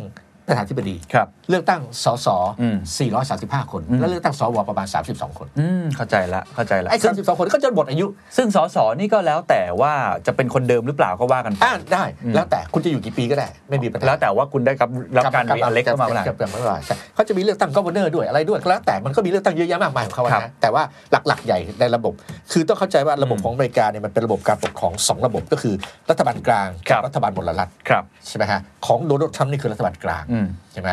ส่วนรัฐทั้งหลายเนี่ยเขาจะมีผู้ว่าของเขาอาร์โนชวัสนักเกอร์ก็เป็นผู้ว่ามาก่อนใช่ไหม ฮะ ผู้ว่าการบนรัฐเนี่ยเขาจะมีอิสระมากกว่า ผู้ว่าราชการจังหวัดของเรา อ๋อ คือเขาไม่ต้องรับอำนาจจากส่วนกลาง อืม นะ อืม เอ่ออย่างยกตัวอย่างอเมริกาเนี่ยไม่มีกระทรวงศึกษา ครับ แต่ละประเทศนี่เขาให้การศึกษาเองไม่มีกระทรวงศึกษาของกลาง อืม เนี่ย อืม นะเขาจะค่อนข้างแล้วก็รัฐแล้วก็สภาแล้วก็รัฐบาลมลรัฐกับรัฐบาลกลางเนี่ยเขาจะมีความสัมพันธ์กันอย่างหลุม อืมอืมอืม ๆรัฐบาลกลางมาบังคับมางไม่ได้ ไม่สังเกตเลยครับว่ากัวเนอร์กูโอโมของนิวยอร์กเนี่ย อืม ไม่ถูกกับโดนัลด์ทรัมป์ อืม เพราะโดนัลด์ทรัมป์สั่งอะไรแล้วกูโอโมไม่อยากทำตาม อ่า เขาไม่ได้บังคับกันแบบผู้ว่าเราที่ ครับ ว่านายกสั่งเรามาแล้ว ครับ ผู้ว่าต้องทำตาม ครับ ไม่ แล้ว ใช่ แต่ละรัฐก็ออกกฎหมายได้ด้วยตัวเอง ด้วยตัวเองในรัฐที่เกี่ยวของเขา คือคืออ่ารัฐบาลสหรัฐได้คุมสามเรื่องใหญ่ ครับ ๆ เรื่องการต่างประเทศ อืม เรื่องเศรษฐกิจต่างประเทศใช่ไหมเรื่องเศรษฐกิจใช่ไหมแล้วก็เรื่องของการความมั่นคงใช่ไหมฮะไอ้เรื่องผมลืมไปแล้วเรื่องอะไรมัน สามเรื่อง คุมอย่างเนี้ยเขา ครั จะ บ คุมเรื่องใหญ่ๆแต่ ครับ เองนะแต่เรื่องอื่นๆเนี่ยแต่ละรัฐ ก็ให้อำนาจไป ก็แม้กระทั่งการเสียภาษีแวดเนี่ยยังไม่เท่ากันเลย อืม คุณไปซื้อ iPhone ในอเมริกาเนี่ยคุณไปซื้อที่นิวยอร์กนิวยอร์กภาษี 8.7% ม นะคุณไปซื้อที่แคลิฟอร์เนียแคลิฟอร์เนียภาษี6.5% บางรัฐ ถูกกว่า ศูนย์เปอร์เซ็นต์ก็มี ถูกกว่า ใช่ไหมฮะ อย่างนี้เป็นต้น บางรัฐเนี่ยบอกว่า โอเคนะ คุณอ่ะอายุ 18 กิ คน รับ เหล้าได้ บางรัฐบอกว่าไม่ได้ คุณต้อง 20 ก่อนอะไรเงี้ย บางรัฐขายกัญชาได้ขายกัญชา ก็ อะ คือ ไรก็แต่ ใช่นี่คือความเป็นอเมริกาค ครั รับ เรื่องที่ไม่ใช่เป็นเรื่องใหญ่ ๆ ไม่ใช่เป็นเรื่องที่เกี่ยวกับต่างประเทศเขาไม่ไปยุ่งด้วย ครับ เขาให้รัฐจัดการของเขาเอง ครับ คือเป็นเรื่องของคุณเหมือนกับประเทศเล็กๆ ย่อย 50 ประเทศ รวมอยู่ในประเทศใหญ่ประเทศหนึง อืมอืม มันต่างกันตรงนี้ ครับ จะว่าดีก็ดี จะว่าไม่ดีก็คือว่าถ้าคนไม่มีระเบียบ คนไม่มีวินัย คนไม่ยอมรับอ่าเรื่องหลักเกณฑ์ก็จะอยู่ด้วยกันไม่ได้ ครับอ่ะทีนี้เมื่อกี้เราเข้าใจโครงสร้างคร่าวๆแล้ว อ่าว่าว่ามี ให้อาจารย์เล่าไทำไทม์ไลน์นิดหนึ่ง อ่ะ ก่อนที่จะมาถึงการเลือกตั้งครั้งนี้เนี่ย มันต้องผ่านอะไรมาบ้าง นี่จะสาโบ ใช่ จะไหวเหรอ สั้นๆก็ได้ครับว่ามันมีการเลือกตั้งตั้งแต่ขั้นต้นการประชุมคอคัสอะไรพวกนี้มา คือเอาคร่าวๆกันแล้วกันนะ ค ฮะ รับ คือการเลือกตั้งเนี่ยนะฮะจริง ๆ แล้วเนี่ยเขาจะ พูดง่ายๆคนที่สมัครเลือกตั้งนี่สมัครเองนะไม่มีใครเขาต้องมานั่งอะไรทุกทุกทุกคนสมัครเองหมดโดนัลด์ทรัมป์ก็สมัครเองอยากจะสมัครคราวนี้เราอยากสมัครเนี่ยเราอยากจะเป็นคนรักไหนอ่าไปลงที่ที่ไหนคือเราจะอยู่อยากจะสมัครเป็นของพรรคเดโมแครตหรือ r ิพับลิกันแล้วก็บอกไปเอง อืม คือการเมืองนอกเนี่ยเขาใช้คำว่าเป็น party affiliation ก็คือคุณไม่ได้เป็นสมาชิกของพรรคสมาชิกคำว่าเป็นสมาชิกนี่ไม่ได้ครับว่าต้องไปจดทะเบียนเป็นสมาชิก หรือว่าต้องเสียเงินสมาชิกไม่ใช่คุณก็บอกว่า I'm Republican I'm Democrat เพราะอะไร เพราะถ้าคุณมีมีอุดมการณ์อย่างนั้นคุณก็เรียกคุณเป็นแบบนั้น อ๋อ นะแล้วคุณก็ไปเปิดตัวเองคุณก็ไปเปิดตัวเอง เขาจะเริ่มกันตั้งแต่ปีหนึ่งก่อนปีการเลือกตั้ง ครับ นะฮะวิธีการก็คือว่าอย่างสมมติถ้าผมเป็นคนอเมริกัน อืม ผมมีความรู้สึกว่าผมอยากจะสมัครลงชิงตำแหน่งเป็นประธานาธิบดี แต่ก็ต้องมีคุณสมบัติได้ด้วยถูกไหมฮะ อ้าวเป็นคนอเมริกันไม่มีอะไรเลย เป็นคนอเมริกันโดยกำเนิด อยู่ในอเมริกาไม่ต่ำกว่า 14 ปี แค่นั้นเอง ไม่มีอะไรการศึกษาก็ไม่บังคับ อ๋อ แค่นั้นเอง ต้องมีอายุเกินเลยเท่าไหร่ก็ว่ากันไป อ้าวมีมี อ่ะ อายุ 35 ปีฮะ ครับ อายุ 35 ปีขึ้น ครับ ไป อ่ะสมมติอาจารย์อยากจะลงสมัคร อ่า แล้ว ถ้าผมเป็นคนอเมริกันก็ อ่ะ สมัครได้ อ่า ก็สมัครได้ก็แค่นั้นแต่คุณได้รับเรื่องเปล่าไม่รู้นะครับ นะนี่เห็นไหมคือความไม่มีใครเป็นหัวเราะว่าโถโถเว้ยก็มีจำได้ไหมฮะมีคนจีนคนหนึ่งอะ ครับ แอนแอนดี้ยังหรือแอนดูยังอะไรที่มันสมัครอยู่ด้วยคนหนึ่งอะ อืม หน้าตาเนี่ยจีนเลยแต่สมัครเป็นประธานดีสหรัฐทำไมคนไม่หัวเราะเยาะอะ อืม ถ้าเป็นที่แบบบางประเทศอาจจะบอกโอ้โหโอ้โห นี่ไม่เจียมตัวเลยหรืออะไรอย่างเงี้ย ม ไม่คุณเป็นคนร้อยย่อเขาไม่ได้ อืม เขาเป็นคนอเมริกันเขาเกิดที่ในอเมริกาเขาจะมาจากเมืองจีนก็เรื่องของเขาหน้าตาเขาจะเหมือนคนจีนก็เรื่องของเขา อืม คุณไม่ชอบคุณไม่ต้องเลือกเขาแต่คุณห้ามผมร้อยย่อเขา อืม เขามีสิทธิ์ในการสมัคร คุณสมบัติผ่าน คุณสม ค บั รับ ติผ่าน อ่ะสมมติลงสมัครไปปุ๊บแล้วยังไงต่อครับ โอเค กระบวนการ กระบวนการก็คือว่าเขาจะเรียกว่ามีการ primary การ ครับ เลือกตั้งขั้นต้น ครับ ก็คือว่าพอลงไปลงสมัครพอคุณประกาศตัวปั๊บเนี่ยนะฮะมันก็จะมีเขาเรียกว่า primary ในแต่ละรัฐก็จะจัดขึ้น ก็คืออ ม การเลือกตั้งขั้นต้นเพื่อให้เปิดตัว แบบตัว อ่ามันก็จะมีสำคัญที่สุดเลยก็คือว่า อืม สำคัญที่สุดเลยก็คือว่าอย่างนี้ฮะหมายความว่าหนึ่งเนี่ยนะคุณต้องมีทุน อืม คือถ้าคุณไม่มีทุนเนี่ยยากมากที่ ครับ คุณจะชนะการเลือกตั้งไปเพราะว่าคุณต้องไปลงสมัครรับเลือกตั้งใน 50กว่ารัฐ อืมอืมอืม นะฮะถูกไหมครับคุณต้องไปคุณต้องประกาศตัวให้ได้ใน 50กว่ารัฐเพราะฉะนั้นเนี่ยคุณจะประกาศได้ยังไง ถ้าคุณไม่มีฐาน และส่วนมากเนี่ยคนอเมริกันเนี่ยเขาไม่มีเขามีนั่นให้เลยฮะว่ากดให้เลยว่า ถ้าคุณเป็นประชาชนธรรมดาเนี่ยคุณบริจาคให้กับคนที่คุณชอบเนี่ยได้จำนวนสูงสุดเท่าไหร่ตามกฎหมาย อืม มันมีตามกฎหมายนะ คือคุณจะประจักษ์เป็นล้านล้านมิลเลียนเลยไม่ได้ อืม แต่มันก็มีวิธีไซด์เวย์เหมือนกันนะ ก็เขาเรียกว่า PAC political action party ก็คือว่าคุณบริจาคผ่าน corporate นะมันมันมีวิธีการ อ่ะอ่ะผม ไป เคยดู ถึง ในสารคดีได้ อ่ แต่ว่า โอค เขาพยายามจำกัดไม่ให้คนบริจาคเกินลิมิต แต่ว่าจริงๆก็มีทางเลี่ยงแหละ มีทางมีทางเขาเรียกว่า hard money soft ผมไม่มีเวลาผมอธิบายนะฮะโอเคก็อย่างนั้น สรุปก็คือว่า พอคุณประกาศตรงนั้นแล้วใช่ไหมทีนี้คุณก็ไปลงสมัคร primary เลือกตั้งขั้นต้นก่อนนะรัฐแรกก่อนส่วนมากจะเป็นรัฐไอโอวาไม่ก็ไม่อะไรเกี่ยวกับรัฐที่อยู่แบบเล็กๆ ทางตะวันออกเฉียงเหนือนะอันนี้พอคุณลงครั้งแรกแล้วเนี่ย คนติดใจมันก็จะมีคนมาสนับสนุนคนมากขึ้น อืม อ่ะสมมติผมพูดดีอย่างเงี้ยคนก็จะชอบอ่าเอ้ยเอ้ยสนุนให้เงินหน่อยนะอ่ะแต่คุณพูดไปดีเขาบอกเฮ้ยไม่เอาคนนี้ไม่เอา อ่า คนอเมริกันนี่เขาจะเขาจะเป็นคนที่พูดง่ายๆเขายินดีที่จะจ่ายเงินสนับสนุน อืม คนที่เขาเห็นว่าควรจะได้รับการเลือกตั้งตามตามสถานภาพของเขา ครับ 20 เหรียญ 30 เหรียญเขาก็จะทำ ครับ แต่คนเป็นล้านล้านๆมันก็เยอะใช่ไหมฮะแล้วมันก็มีทุน เพราะฉะนั้น อนาคตของคุณก็จะขึ้นอยู่กับว่า คุณประกาศตัวมาแล้วเนี่ย คุณได้รับการยอมรับจากคนที่คุณประกาศมากไหนเช่นคุณประกาศว่าเป็นผู้สมัครของพรรคหรือพรรคเป็นกันเนี่ย อืม คนเขาลงให้คุณไหม อ่ะอย่างสมมติตอนที่โดนัลด์ทรัมป์สมัครก็แบบนี้เหมือนกัน ไอ้ ก็เริ่มต้นอย่างนี้ ก็เริ่มต้นอย่างนี้เลย อืม แล้วคนประนามด้วยซ้ำไปคนบอกเอ้ยไม่น่าจะได้ไม่ได้ แต่ปรากฏว่าเขาไปกินใจคนริพับลิกันพื้นฐานคนหนึ่งอ่ะไม่ใช่คนหนึ่งประเภทหนึ่ง ซึ่งคนเหล่าเนี้ยถูกละเลยมาเป็นเวลานานโดยพรรคริพับลิกันนะคนเหล่าเนี้ยเป็นคนผิวขาวกลางๆ ไม่จนมากนะแล้วก็ไม่รวยมาก ไม่ใช่ college degree ก็คือว่าจบไฮสคูลแล้วก็ออกมาทำงาน อืม เลี้ยงลูกเลี้ยงเมียได้เขาเมื่อ50 ปีที่แล้วเขาสามารถที่จะมีรถมีบ้านมีลูก มีลูกเขาอยู่ได้ ตอนนี้เขาทำไม่ได้ ด้วยระบบที่อเมริกาที่มันเป็นแบบนี้ คนเหล่านี้ถูกละเลยโดยคนอเมริกัน โดยริพับลิกันและก็เดโมแครต อืม ที่มีผ่านมา เพราะอะไรเขาบอกว่าริพับลิกันที่ผ่านมานะอยู่เป็นเอาใจพวกคอร์ปอเรทบริษัทให อื ญ่ ม ๆ นายทุน แต่ทุนแต่อยู่ลืมพวกฉันโดนัลด์ทรัมป์เขาจับจุดนี้ได้ อ่า เขามาถึงเขาบอกเลยเนี่ยไม่ต้องห่วงอาจจะเมกอเมริกาเกรด จะทำให้งานกลับมา อ่าไอจะไล่พวกไอไอ้ไอต่างชาติออกไปให้หมดนะไอจะเอานี่เข้ามาอะไรมันก็เลยได้ใจคนเหล่านี้ อืมอืม เนี่ยคนเหล่านี้แหละคือฐานของของโดนัลด์ทรัม อื ป์ มอืม ใช่ไหมทีนี้อ่าพอเขาสมัครอย่างนี้แล้วใช่ไหม ครับ ฮะก็ทำไปเรื่อยๆทำไปอย่างนี้เรื่อยๆนะ ก็เปลี่ยนเปลี่ยนรัฐไปเรื่อย อยู่รอดหรือไม่อยู่รอดคุณก็ขึ้นอยู่กับว่าคุณมีทุนสนับสนุนไหม ครับ นะมันก็ต้องผู้สมัครก็แรกเลยก็จะ 20 30 คนนะตัดแต่ละพักนะครับ แล้วค่อยๆไล่ลงไป ครับ ลดลงไปลงไปลงไปเรื่อยๆเพราะกลางปีเนี่ยนะฮะเขาก็จะมีที่เรียกว่า convention อืม convention ก็คือว่าอ่า หมายความว่าเขาก็จะมาพิจารณากันในในในในในคอนเวนชันนั้นนะว่า ใครควรจะได้รับเลือกเป็นตัวแทนของพรรค อืมอืม ตัวแทนของพรรคซึ่งวิธีมันก็ยุ่งยากผมก็คงเข้าไปไม่ไหว นะครับ มันก็เป็นตัวแทนของพรรคเนี่ยพอได้ตรงนั้นปั๊บเนี่ยใช่ไหมก็จะประกาศตัวว่าเอาละเราได้โดนัลด์ทำแล้ว อืม อย่างตอนแรกเนี่ยจะมีหลายคนนะเอง ครับ นะฮะแต่หลายคนใช่ไหมฮะ ใช่ พอถึง convention national convention อืม ก็คือการประชุมแห่งชาติของพรรคในนั้นจะมีตัวตัวตัวผู้แทนในการเลือก แล้วก็เลือกพอเลือกปั๊บเนี่ยสมมติคุณคุณได้นะคุณก็เป็นตัวแทนของพรรคแล้ว อืม อีกพรรคหนึ่งเขาก็ทำแบบเดียวกัน อืมก็ได้ตัวแทนแต่ละพักมา จริงๆพรรคอื่นเขาก็ทำเข้ากันนะ แต่ว่ามันไม่มีมันไปไม่ได้ไกลพรรคคอมมิวนิสต์พรรคโซเชียลิสต์พรรคอะไรเขาก็ทำของเขา อืม เขามีนะฮะพรรคเล็กๆอะไรน้อยๆเนี่ยมี แต่คุณอย่าลืมนะว่า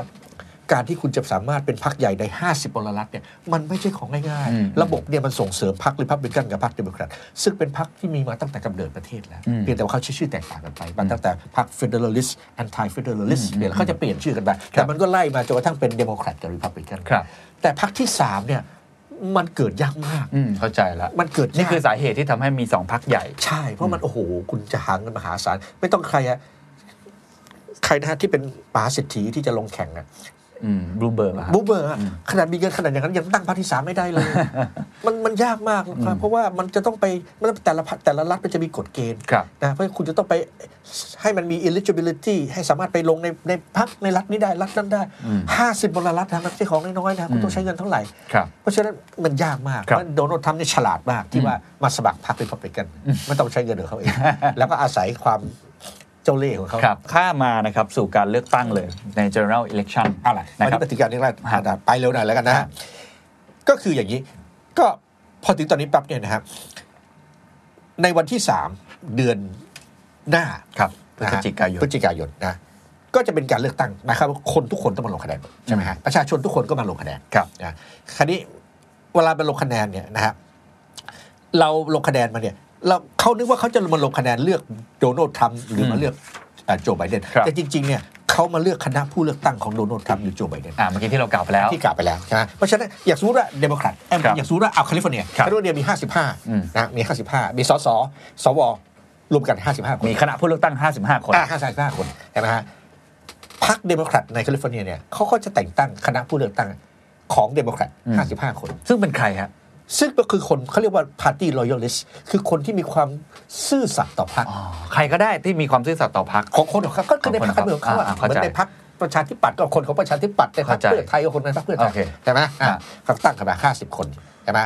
โดยพรรคของเขา ครับ เดโมแครตก็มี เพราะฉะนั้นเวลาบัตรเลือกตั้งเนี่ยสมัยก่อนเนี่ยนะฮะมันจะมีเขียนไว้หมดเลยเนี่ยอ่ะสมมติถ้าแคลิฟอร์เนียก็ของโดนัลด์ทรัมป์ห้าสิบคนนะของโจไบเดนห้าสิบคน ของพรรคคอมมิวนิสต์ห้าสิบคนของพรรคโซเชียลิสต์ห้าสิบคนของพรรคกรีนห้าสิบคนมีตั้งเยอะแยะมากมาย อืมอืม นะเวลาเราตีติ๊กแบบปุ๊บเนี่ยเราติ๊กโดนัลด์ทรัมป์เนี่ยก็คือเราติ๊ก ทั้งหมดเลย 55 คนของคนนี้ อืมอืม อ่ะอ่ะสมมติว่ามีคนแคลิฟแคลิฟอร์เนียมีคนมาลงคะแนนเสียงทั้งหมด 20 ล้านคนสมมตินะเป๊ะเลยนะ 20 ล้านคน 10 ล้านกับอีกหนึ่งคน 10 ล้านกับหนึ่งคน อืม เลือกโจไบเดน อืม ใช่ไหมฮะก็เหลืออีก9ล้าน9แสน9หมื่น9พัน995คน ครับ เลือก ทำ ทรัมป์ อืม โจไบเดนชนะ เอาไปเลย 55 คน อืมอืม ตรงนี้ไงฮะที่เขาบอกว่าระบบนี้มันไม่แฟร์ อืมวินเนอร์เทคออล เอออ ม เขาบอกมันไม่แฟร์ อืม เพราะอะไร เพราะว่าคุณชนะแค่หนึ่งเสียงเอง ใช่ คุณเอาไปเลยตั้ง 55คน ระบบนี้มันมีที่มาจากไหนอะทำไม ก็ ต้อง นี่ไงฮะก็เนี่ยก็คือระบบนี้ก็คือมาจากไอ้คณะผู้เลือกตั้งเดิมตั้งแต่สมัยนั้นแต่ตอนนั้นเขาไม่คิดอย่างนั้น อ่า ตอนสมัยนู้นเขาไม่คิดอย่างนั้น อืม ตอนสมัยนู้นเขาคิดเขาก็คิดว่ามันน่าจะโอเคแล้ว ครับ นี่เรายกตัวอย่างว่ามันหนึ่งคนชนะห ครั นึ่ บ งคนใช่ไหมแต่ว่ามันจริงๆอาจจะชนะหมื่นคนสองหมื่นคนแต่ถึงอย่างนั้นก็ตามเนี่ย ครับ มันน่าจะเป็น proportionate เป็น อืม เป็นสัตราส่วนใช่ไหมฮะ ครับ แต่มันทำไม่ได้ อืม ไม่ใช่ทำไม่ได้เขาไม่ทำอ่ะเขาเอาไปอย่างนั้นเนี่ยฮะนี่คืออย่างเงี้ย นี่คือปัญหาอย่างหนึ่งที่เขาถกเถียงกันอ ถู ยู่ กต้องใช่ไหม อืม แล้วก็อันนี้เนี่ยมันจึงทำให้คนที่ได้คะแนนเสียงข้างมากของคนทั้งประเทศเนี่ย อาจจะแพ้ได้ อืมอืม ถ้าคุณไปดูหลักคณิตศา คือ สตร์ ได้ป๊อปปูล่าโหวต แต่ไม่ได้อิเล็กโทรโหวต อ่า คลินตันเนี่ยฮิลลารีคลินตันเนี่ยเมื่อ ครับ สี่ปีที่แล้วเนี่ย ได้คะแนนคณะผู้ได้คะแนนพ o อปูล่าโหวตเนี่ย มากกว่าโดนัลด์ทรัมป์สามล้านคะแนนทั่วประเทศ ครับ แต่พอตัดมาเป็นอัตราคณะผู้เลือกตั้งแล้วเนี่ย อืม แพ้ อืมอืม แล้วก็อาจจะเกิดขึ้นได้เช่นเดียวกันตรงนี้ก็เช่นเดียวกัน ครับ ถึงขนาดที่มีการพูดกันว่า โจไบเดนเนี่ยอาจจะชนะ 5 ล้านคะแนนเสียงมากกว่าโดนัลด์ทรัมป์แต่ถ้าชนะไม่ถูกต้องไม่ผิดรัฐ ครับ รัฐบางรัฐที่อาจจะมีเขาเรียกว่าเป็นสวิงเ t ตแล้วก็สามารถที่จะได้ชนะนิด ๆ หน่อย ๆ รวมกันประมาณ 10 กว่ารัฐเนี่ย ครับ อาจจะทำให้แพ้ได้ อ่า ถูกฮะนี่ก็เลยเป็นอย่างหนึ่งที่ถกเถียงกันเยอะนะครับ ทีนี้ ทีนี้ถามนิดนึงว่า อ่ะเราเห็นแล้วว่ามันมีกติกาแบบนี้ อืม ก็เลยทำให้แต่ละพักเนี่ยก็พยายามหามีกลยุทธ์ในการหาเสียงนะครับในรัฐที่เป็นสวิงสเตท ใช่ ให้อาจารย์อธิบายเล็กน้อยครับ คือถ้าสมมติอ่ะเราเป็นเราเป็นตัวแทนเราก็มองนะว่าเอารัฐใหญ่ๆ อ่า ะเราเอาเอารัฐที่แบบเนี่ยห้คน อ่า ได้ทีได้ก้อนใหญ่เลย อ่า รัฐเล็กๆเราก็อาจจะไม่ต้องให้ความ อ่า สำคัญอ่ะอาจารย์อธิบายกลยุทธ์ในการหาเสียง มันไม่ใช่อย่างนั้น อืม คือแต่ละรัฐเนี่ย จากการที่มันสะสมมาจนถึงปัจจุบันเนี่ย มันจะมีรัฐที่บางรัฐเนี่ยเขาเรียกว่าเป็นรัฐเดโมแครต คือรัฐเนี่ย คนส่วนมากเป็นเดโมแครต ครับ เขาเรียกว่าบลูสเตท อ่า ยังไงก็เป็นรัฐเดโมแครต อืม นะ ให้ตายก็ไม่เป็นรัฐเดโมแครตนะ บางรัฐมันเป็นรัฐเรด อืม เหมือนกับเราอาจจะบอกว่าอ่าภาคใต้เนี่ยน่าจะเป็นประชาธิปัตย์นะ อ่า อะไรอย่างเงี้ยเป็นต้น ครับ คือเราก็รู้ๆกันนะอาจจะไม่ใช่ก็ได้แต่ว่าส่วนมากจะเป็น ครับ อย่งนั้น จากประวัติศาสตร์ทั้งหมด จากประวัติศาสตร์สสอีสานก็ ฝั่งเพื่อไทย อ่า ฝั่ง อ่า ว่า ใช่ ไป ไหมเนี่ยเช่นเดียวกัน ครับ เขาก็จะมีแบบเนี้ย อืม ใช่ไหมฮะแต่มันก็จะมีในรัฐสวิงสเตทเนี่ย อืม นะที่ประชากรนี่มันเขาเรียกว่าเป็นเขาเรียกว่าอ่า moderate เนี่ยมันมีอยู่เยอะ อืมกลางกลาง กลางกลางๆไอ้ไอ้คนที่มันอยู่ในรัฐเนี่ย บางปีมันเป็นริพับลิกันบางปีมันเป็นเดโมแครตคือส่วนที่เป็นเดโมแครตแท้ๆมันมีอยู่ ครับ ส่วนที่เป็นเดโมแครตแท้ๆมันอยู่ แต่มันมีส่วนกลางเยอะ ๆเปลี่ยนเปลี่ยนได้อืม เออคือคนที่แบบว่ายังยังสวิงได้อะ สวิงได้ คือ moderate อืม เนี่ยรัฐพวกเนี้เป็นตัวแปร ครับ รัฐพวกนี้เป็นแต่ตัวแปร เพราะฉะนั้นเวลาเขาหาเสียงกันเนี่ยเขาก็จะหาเสียงที่รัฐเหล่านี้ อืม เมื่อตอนที่ผมไปดูหาเสียงที่ในอเมริกาเนี่ยนะครับ ตอนผมไปดูเขาพาผมเข้าไปดูในในเขตเลือกตั้งอะไรหม อื ด ม เลยเนี่ยนะอ่ะผมผมผมก็ไปกับเขาเจ้าหน้าที่ของสหรัฐเนี่ยเขาพาผมไปด้วยแล้วไป พอบอกเขตนี้เขาบอกเขตริพับลิกันเขาบอกเขาไม่ต้องไปหาเสียงนะในนี้ ผมถามว่าทำไมเขาบอกไม่ต้องไปหาเสียง ต่อให้คุณไปด่าเขาเขาก็เลื อกคุณ คือเขาเขาเป็นริพับลิกันอยู่แล้ว ครับ ยังไงเขาก็เลือกคุณคุณไม่ต้องไปหาเสียงเลยนะรับ โอเค นะและเขตนี้เขตอะไรเขตนี้บลูอยู่อย่าเข้าไปนะ อ่า เข้าไปก็ไม่ได้ เพราะว่าคุณเข้าไปยังไงต่อให้คุณกราบยังไงเขาก็ไม่เลือกคุณ เข้าใจฮะ คุณเข้าไปเขตนี้ อืม เขตเหลือง อืม เขตเหลืองนี่คุณจะทำคะแนน ยังเปลี่ยนใจได้ ยังเปลี่ยนใจได้ เพราะฉะนั้นเขาก็จะดูว่าอันไหนเนี่ยมันเขตเป็นยังไง ครับ แล้วเขาก็จะไปเขตเหลือง เพราะฉะนั้นเวลาการรายงานผลสำนักข่าวในช่วงนั้นเขาจะดูสวิงสเตทเป็นหลัก ใช่ คนที่เวลาติดตามข่าวสารคใช่นนี้ก็ดูสวิงสเตท ถูกต้อง นะ ถูก ฮะ ต้องถูกต้อง าทีนี้จึงเสร็จมีมีรัฐอะไรบ้างโดยพื้นฐาน โอ้ก็เนี่ยฮะก็คือ ครับ ประมาณ 10 กว่ารัฐเนี่ยนะฮะที่จะมีอยู่เนี่ยพวกเห็นแบบพินซิลเวเนีย ครับ นะฮะฟลอริดาโอไฮโอคือรัฐที่เขาจะเป็นเช่นอยู่ตลอดเวลา พวกเนี้จะอยู่ทางด้านตะวันออกเฉียงเหนืออ ม นะรัฐเหล่านี้จะเป็นรัฐที่เป็นตัวแปร ครับ นะฮะมันจะมีประมาณสักสิบสิบเอ็ดรัฐ ครับ นะรัฐพวกเนี้ยรัฐพวกเนี้ยมันสวิงไปเรื่อยๆ แล้วแต่นะแล้วแต่ว่านโยบายไปเพราะคนของเขาเนี่ยเป็นมอดเรตอยู่ ครั ก บ ลางๆ ครับ บางท่านก็เก็บภาษีมากไปไม่ชอบนะบางคนบอกอ่ะเก็บภาษีน้อยไปไม่ชอบคือก็จะอยู่กลางๆนะคือชนะได้เนี่ยก็คือชนะตรงนี้ อืม แล้วก็ด้วยตัวเลขเนี่ยครับมันจะทำให้บางปีเนี่ยเฉียดฉิวกันนิดเดียวเลย เพราะบางคนได้ 271อ่าอีกคนได้ 268อะไรเงี้ยคือมันจะเฉียดฉิวเฉียดฉิวกันอยู่อย่างนี้พอดี อืม แต่แน่นอนแหละด้วยด้วยกฎเกณฑ์ของตัวเลขเนี่ยถ้าใครได้ 270 คนนั้นชนะแน่นอน ครับครับ ถูกต้องไหมครับ ถูกต้องครับ เพราะฉะนั้นกระบวนการก็จะมาแบบนี้ ใช่ ได้เกิน 270 ก็จะได้ประธานาธิบดีไป ถูกต้อง อ่ะส่วนกระบวนการอื่นๆเดี๋ยวผมคงเล่าต่อไว้ถ้าถ้ามีโอกาสนะครับ แต่เราคอจะเข้าใจพื้นฐานแล้ว ก่อนที่ผมจะมาถึงครั้งนี้เลยว่ามันมีความเปลี่ยนแปลงเลือกตั้งทางเมลบ้างละอะไรต่างๆโควิดเข้ามาบ้างละมีอะไรที่เวลาเราติดตามข่าวสารการเลือกตั้งสหรัฐแล้วเราควรจะเข้าใจเป็นพื้นฐานบ้างครับ เออผมว่าจริง ๆ แล้วเนี่ยสิ่งที่เราต้องตามให้ดีก็คือว่าอันหนึ่งเนี่ยนะฮะโพลเนี่ยนะฮะเป็นสิ่งที่เขาทำซึ่งถูกต้องนะฮะ ครับ แต่โพลเนี่ยไม่สามารถจะพูดได้ร้อยเปอร์เซ็นต์ว่ามันจะเป็นอย่างนั้น อืม เนื่องจากมันขึ้นอยู่เวลาคุณแซมปลิงเนี่ยคุณแซมปลิงเนี่ยถ้าคุณแซมปลิงริพับลิกันมากเนี่ยคุณก็จะมีโอกาสได้ได้ได้คนริพับลิกันตอบโพลมาก มันก็จะมีโอกาสที่จะได้เข้าใจเป็นประเด็นหนึ่ง แต่ถ้าคุณไปแซมปลิงในบางที่เนี่ยซึ่งคุณไปเอาเดโมแครตมามากเนี่ยคุณก็อาจจะได้คำตอบที่โปรเดโมแครตเพราะฉะนั้นโปรเพราะฉะนั้น เพราะฉะนั้นอ่าโพลเนี่ยดูไว้เป็นไกด์ไลน์ อืมอืม เป็นไกด์ไลน์ที่สำคัญก็คือต้องดูว่าในช่วงเวลาก่อนการเลือกตั้งสองอาทิตย์เนี่ยมันมีเหตุการณ์อะไรที่น่าจะสวิงคนได้ เช่น ผมยกตัวอย่างเลยนะครับ ปัจจุบันเนี้เรื่องโคโรนาไวรัสเนี่ย อืมอืม เป็นเรื่องสำคัญมาก ใช่ ไม่ว่าจะเป็นริพับลิกันหรือริพับลิกันหรือเดโมแครตเนี่ยเวลาไอ้โรคมันระบาดมันไม่ได้เลือกว่าคุณเป็นริพับลิกันและไม่ไม่ระ บาด ถูกต้องไหม อืม เพราะฉะนั้นคนที่เป็นริพับลิกันเอง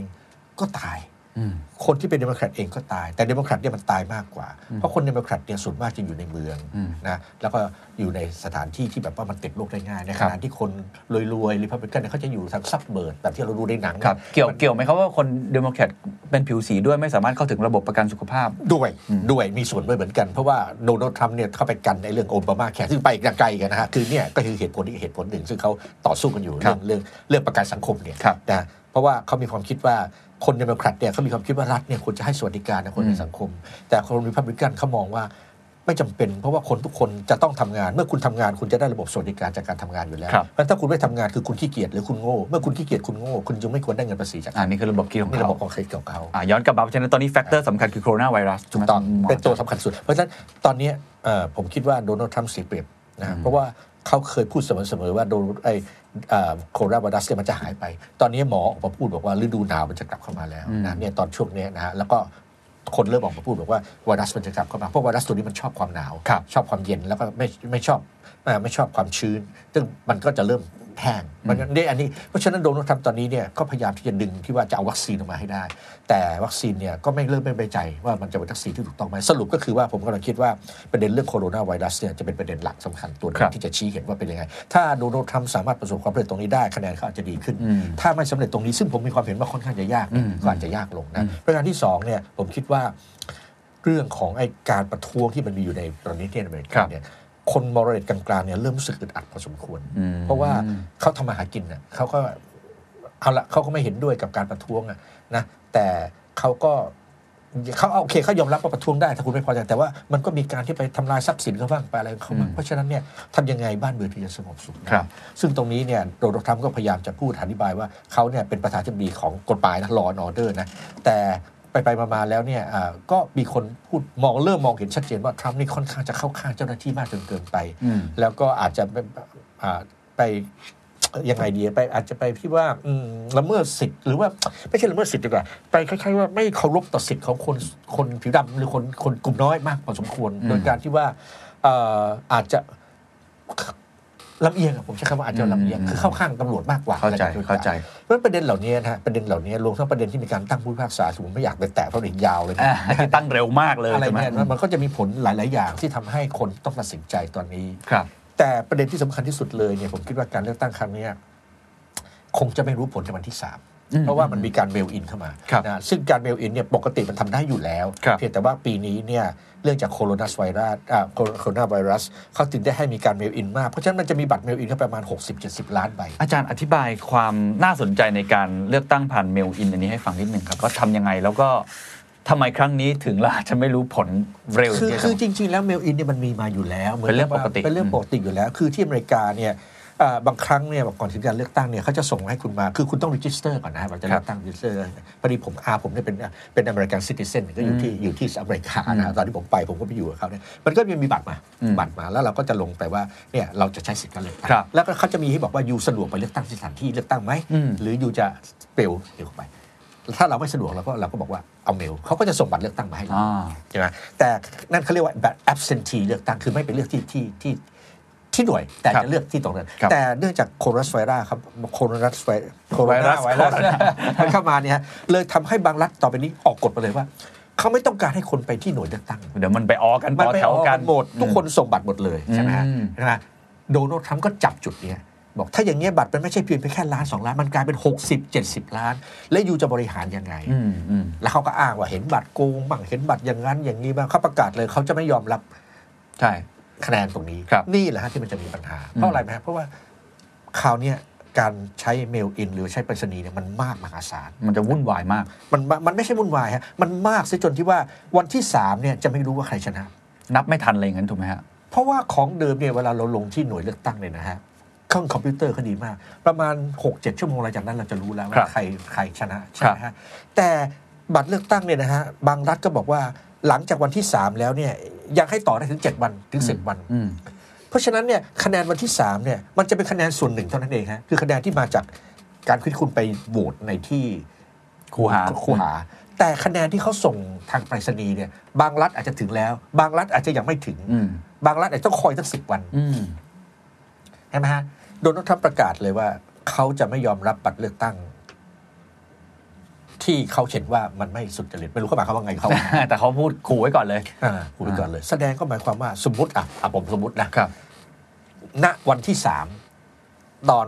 ตีสอง อืม รวบรวมคะแนนได้หมดแล้วจากหน่วยเลือกตั้งกับพร้อมกับบัตรเมลอินที่เข้ามา ณวันนั้นโดนัลด์ทรัมป์ชนะ อืม แต่มันยังมีบัตรอีกประมาณ 27 ล้านใบ จากอีก37พลรัฐ ฮะ ตามกฎหมายยังปล่อยได้อีกถึง 7 วัน ครับ พอปล่อยถึง 7 วันปั๊บรวมคะแนนตัวนั้นเข้าไปด้วย โดนัลด์ทรัมป์กลับมาเป็นนายก ใช่ใช่มีโอกาสเป็นอย่างนั้น นะฮะ อ่า โดนัลด์ทรัมป์ก็จะบอกว่าไอ้27 ล้านใบที่มาตอนหลังนะผมไม่รับ อ่าเข้าใจละ ไม่รับเออซึ่งตรงนี้จะมีปัญหา เพราะว่าเมื่อเป็นอย่างนี้เกิดขึ้นใช่ไหมฮะใครตัดสินฮะ อืม ศาลสหรัฐ อืม ศาลสหรัฐตัดสินเหมือนสมัยโนแอลกอร์กับบุชเมาตอนนั้นฮะคราวนี้ศาลสหรัฐตัดสิน ตอนนี้ศาลสหรัฐเนี่ยตามหลักทั่วๆไปเนี่ยศาลสหรัฐจะมี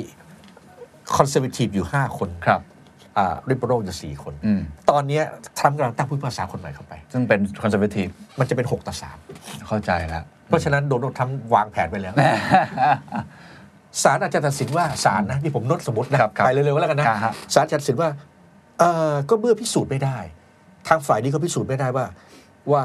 บัตรที่ปลอมหรือเปล่านะเอ่อแล้วก็เอ่อทางผู้บอกว่าไม่ปลอมก็พิสูจน์ไม่ได้ อืม ทางผู้บอกว่าปลอมก็พิสูจน์ไม่ได้เพราะฉะนั้นเอางี้ดีไหมเราตัดแค่วันที่สามเลย โอ้โห อ่ะก็แฟร์ไหมล่ะ อ่า อ่ะก็แฟร์ไหมล่ะก็มันไม่รู้ทั้งสองคนนี่ใช่ไหมต้องยกประโยชน์ให้กับจำเลยคือตัดทิ้งหมดเลย อืม บัตรที่มาหลังวันที่ 3 เนี่ย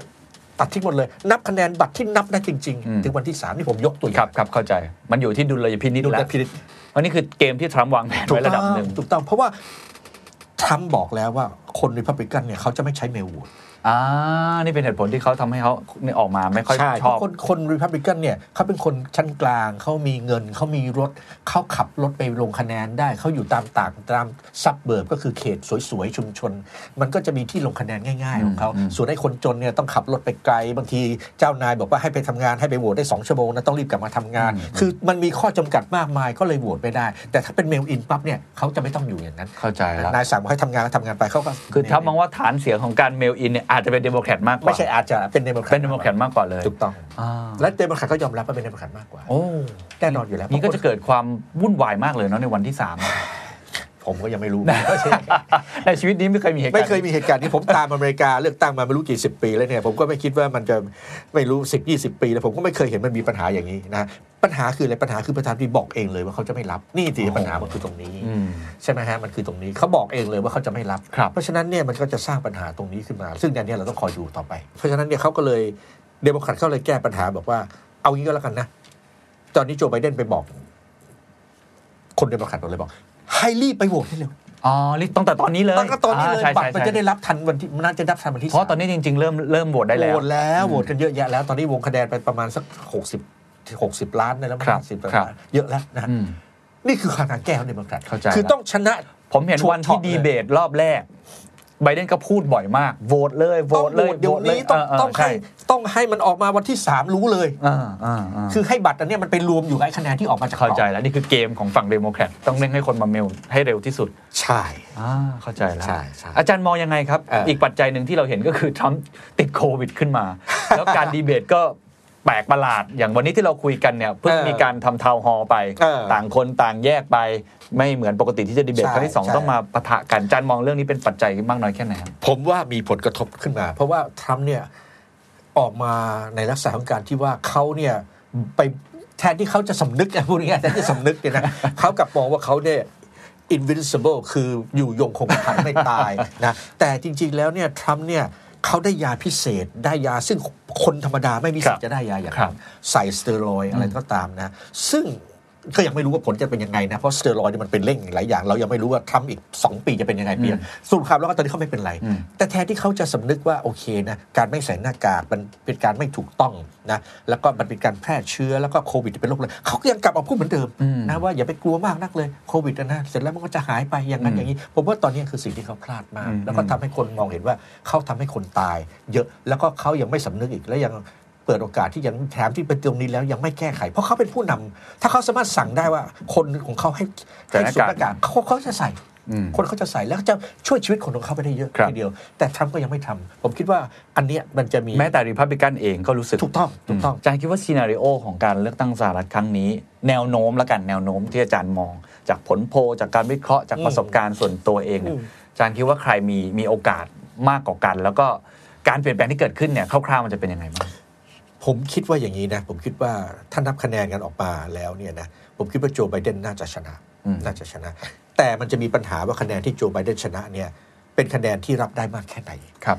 แต่ความเห็นของทรัมป์ เนื่องจากมันมีเบลอินเข้ามาเยอะ แล้วก็จะมีการ question ปัญหาตรงนี้ขึ้น ซึ่งก็จะต้องดูว่าการ question มันการมีปัญหาตรงเนี้ยมันมีความชอบธรรมแค่ไหน อืม ถ้าทำสามารถสร้างความชอบธรรมขึ้นได้ในระดับหนึ่งซึ่งก็อาจจะมีบ้างนะครับ อาจจะมีการเพราะว่าการเลือกตั้งมันก็ต้องมีบ้างอะมีโกงมางนิดหน่อ อื ย ม แต่สำคัญว่ามันโกงในสาระเยอะมากมายจนเป็นทำให้เปลี่ยนหรือเปล่า ครับ หรือว่ามีบัตรเสียบัตรอะไรไม่ดีบ้างมันต้องมีอยู่แล้วนะ อืม ทีนี้ปัญหาคือว่าทรัมป์จะสร้างตรงนี้มาได้แค่ไหนยังไง อืม ถ้ามันสร้างขึ้นมาในจุดที่จำเป็นจะต้องไปมีการตัดสินในกรณีพิเศษ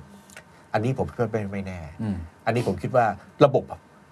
ให้ประโยชน์กับทรัมป์ อืมอืม ถ้าจะเข้ามาตรงนั้น เพราะว่าเขาสร้างระบบไปแล้วเพื่อไปตรงนั้น อืม นะเพราะฉะนั้นเนี่ยก็ต้องดูว่า ณวันเลือกตั้งจุดวันเลือกตั้งเลยวันที่สามปั๊บเนี่ยคะแนนโหวตดวงนี้รวมทั้งคะแนนทางไปรษณีย์เนี่ยมันเยอะขนาดไหนจนเด็ดขาดขาดไหม อืม ถ้ามันขาดตรงนั้น ผมคิดว่าโจไบเดนจะได้เป็นประธานาธิบดีต่อไป ครับ แต่ถ้ามันไม่ขาดตรงนั้น ชนะนะ อืม แต่ยังไม่ขาดตรงนั้นเนี่ย อันนี้ผมก็ ไม่รู้ว่าอะไรจะเกิดขึ้นต่อ ไม่รู้อะไรจะเกิดขึ้น ไปใช่ครับ โอเค ต้งย่างนั้นนะค ก็ รับ ต้องติดตามกันต่อ ต้อง ไป ติดนะคตามรับ ต่อไป ท้ายที่สุดแล้วกันนะครับ ท้ายสุดแล้วครับอาจารย์ วันนี้ผมคิดว่าอย่างหนึ่งที่อาจารย์ติดตามเรื่องอเมริกันศึกษามาตลอดนะครับระบบการเลือกตั้งต่าง ๆ คิดว่าโยงกลับมาที่ประเทศไทยนิดหนึ่ง อืม ประเทศไทยเรียนรู้อะไรได้บ้าง จากจากระบบการเลือกตั้งของการเมืองสหรัฐทั้ง ผมก็บอกว่ามันเพอร์เฟกนะมันอาจจะมีด้านดีด้านไม่ดีบ้าง แต่เราเรียนรู้อะไรเอาคงเอาด้านที่ดีแหละมาเรียนรู้นะ แรกเลยทีเดียวผมคิดว่าระบบอเมริกาใช้ในประเทศไทยไม่ได้จบนี่ข้อหนึ่ง อืม ใช้ไม่ได้ อืม นะเพราะว่าพื้นฐานความเป็นมาอะไรแตกต่างจาก ครั กับ นแต่ที่ผมคิดว่าใช้ได้ก็คือ ผมคิดว่าเอ่อรัฐธรรมนูญของสหรัฐเนี่ยผมคิดว่าเขาไม่ต้องเปลี่ยนบ่อย ด้วยการที่ว่าและสามารถที่จะปรับแปลงแต่ละสมัยได้ด้วย คือให้ทันการละสมัยได้ด้วย ครับ ผมคิดว่ารัฐธรรมนูญไทยเราเนี่ยเราเปลี่ยนบ่อยเหลือเกินฉบับที่ตอนนี้ฉบับนั้นสามสิบหรือยังผมไม่รู้นะ ลืมนับแล้วนะ เพราะฉะนั้นเนี่ยมันก็เลยสร้างความรู้สึกกับคนว่ารัฐธรรมนูญไม่ใช่เป็นกฎหมายสำคัญอะไร ต่อไปเดี๋ยวพวกฉันขึ้นมา ฉันก็เปลี่ยนกฎหมายรัฐธรรมนูญได้ ผมคิดว่ารัฐธรรมนูญควรจะออกมาให้ชัดเจนเป็นการกระทำของประชาชนมีส่วนร่วมจริง อืม ๆนะฮะแล้วก็อย่าใส่รายละเอียดมากนะ อืม ใส่หลักการไว้เท่านั้นเอง อืม ความใส่หลักการไว้ แล้วก็สามารถที่จะมาแก้ไขกฎหมายลูกได้เพราะฉะนั้นรัฐธรรมนูญก็ไม่ต้องเปลี่ยนบ่อยนะระบบจะเป็นยังไงพูดถึงอะไรก็พูดชัดเจนเป็นหลักๆของมันฉะนั้น ไม่จำเป็นต้องมีเยอะแยะมากมายรายละเอียดทุกอย่างไปใส่ไว้ในรัฐธรรมนูญ และถ้าเราสามารถทำอย่างนั้นได้เนี่ยผมก็คิดว่าเราสามารถที่จะคือประเทศไทยเนี่ยผมคิดว่าเราต่างกับอเมริกาก็คือว่าเราปลองดองกันได้อะเราคุยกันได้แต่ผมยังคิดอย่างนั้นนะครับ ว่า ครับ คนไทยเนี่ยสามารถปลองดองกันได้มากกว่า คือคนไทยพูดกันรู้เรื่องมากกว่า คือของอเมริกาเขาก็ต่างคนต่างเป็นคนละอย่างกันไปเลย แล้วเราไม่มีผมคิดว่าเราไม่ในความเชื่อของผมยังคิดว่าเราไม่มีการเหยียดผิวแบบผิวขาวผิวดำแบบนั้นใอริ อื กา มไม่ได้เป็นรูทของเราตั้งแต่ ไม่ได้เป็นรูทตรงนั้น เพราะฉะนั้นละคนไทยเราคุยกันได้ ครับ ผมคิดว่าขอให้มีการหันหน้าเข้าหากัน แล้วก็อันเนี้ยผมคิดว่าเป็นจุดที่น่าจะเป็นสิ่งที่ใช้ในการเมืองของไทยเราได้ ครับ นะและนำไปสู่ไอ้อ่าระบบประชาธิปไตยที่ให้ประโยชน์กับคนที่อาจจะเป็นรายได้น้อยได้มากขึ้น เพราะว่าสังคมไทยเนี่ยอ่ามันมีความแตกต่างทางด้านรายได้สูงมาก ครับ นะเพราะคนรายได้น้อยเนี่ยเสียเปรียบแล้วก็อ่ารายได้น้อยน้อยมากแนวที่คนรายได้มากเนี่ยมันมีจำนวนน้อย ถ้าเราสามารถทำให้ตรงนี้มันเท่าเทียมกันได้มากขึ้นเนี่ยผมเชื่อว่าระบบประชาธิปไตยจะไปได้ดี คือคนเราเนี่ยนะฮะก่อนจะไปที่ระบบเนี่ยมันต้องมีปากท้องก่อน อืม คือถ้าปากท้องยังไม่ได้แล้วเนี่ยเขาก็ไม่ไปสนใจว่าเป็นยังไงเขาก็พยายามที่จะต้องปากท้องก่อนเพราะถ้าระบบให้การันตีว่าเขาสามารถได้รับความยุติธรรมในประเทศ หากินได้มีความสุขพอสมควร ผมคิดว่าคุยกันในรู้เรื่องครับ ครับโอ้ขอบคุณอาจารย์มากครับ วันนี้เราได้รับความรู้หลายอย่าง ระบบพื้นฐานการเลือกตั้งสหรัฐกลไก รวมทั้งเรื่องสังคมด้วยนะครับ แล้วก็ได้เข้าใจจุดที่ต้องนะครับมอนิเตอร์เป็นพิเศษในการเลือกตั้งครั้งนี้ ไม่ว่าจะทางไปรษณีย์เองนะครับ หรือว่าทางเรื่องของโคโรนาไวรัสเอง แล้วก็ท้ายที่สุดอาจารย์ก็โยงกลับมา ในสิ่งที่เราสามารถเรียนรู้ได้จากเมืองไทยนะครับ วันนี้ก็ขอบคุณอาจารย์มากครับ ครับเป็นคำดีครับ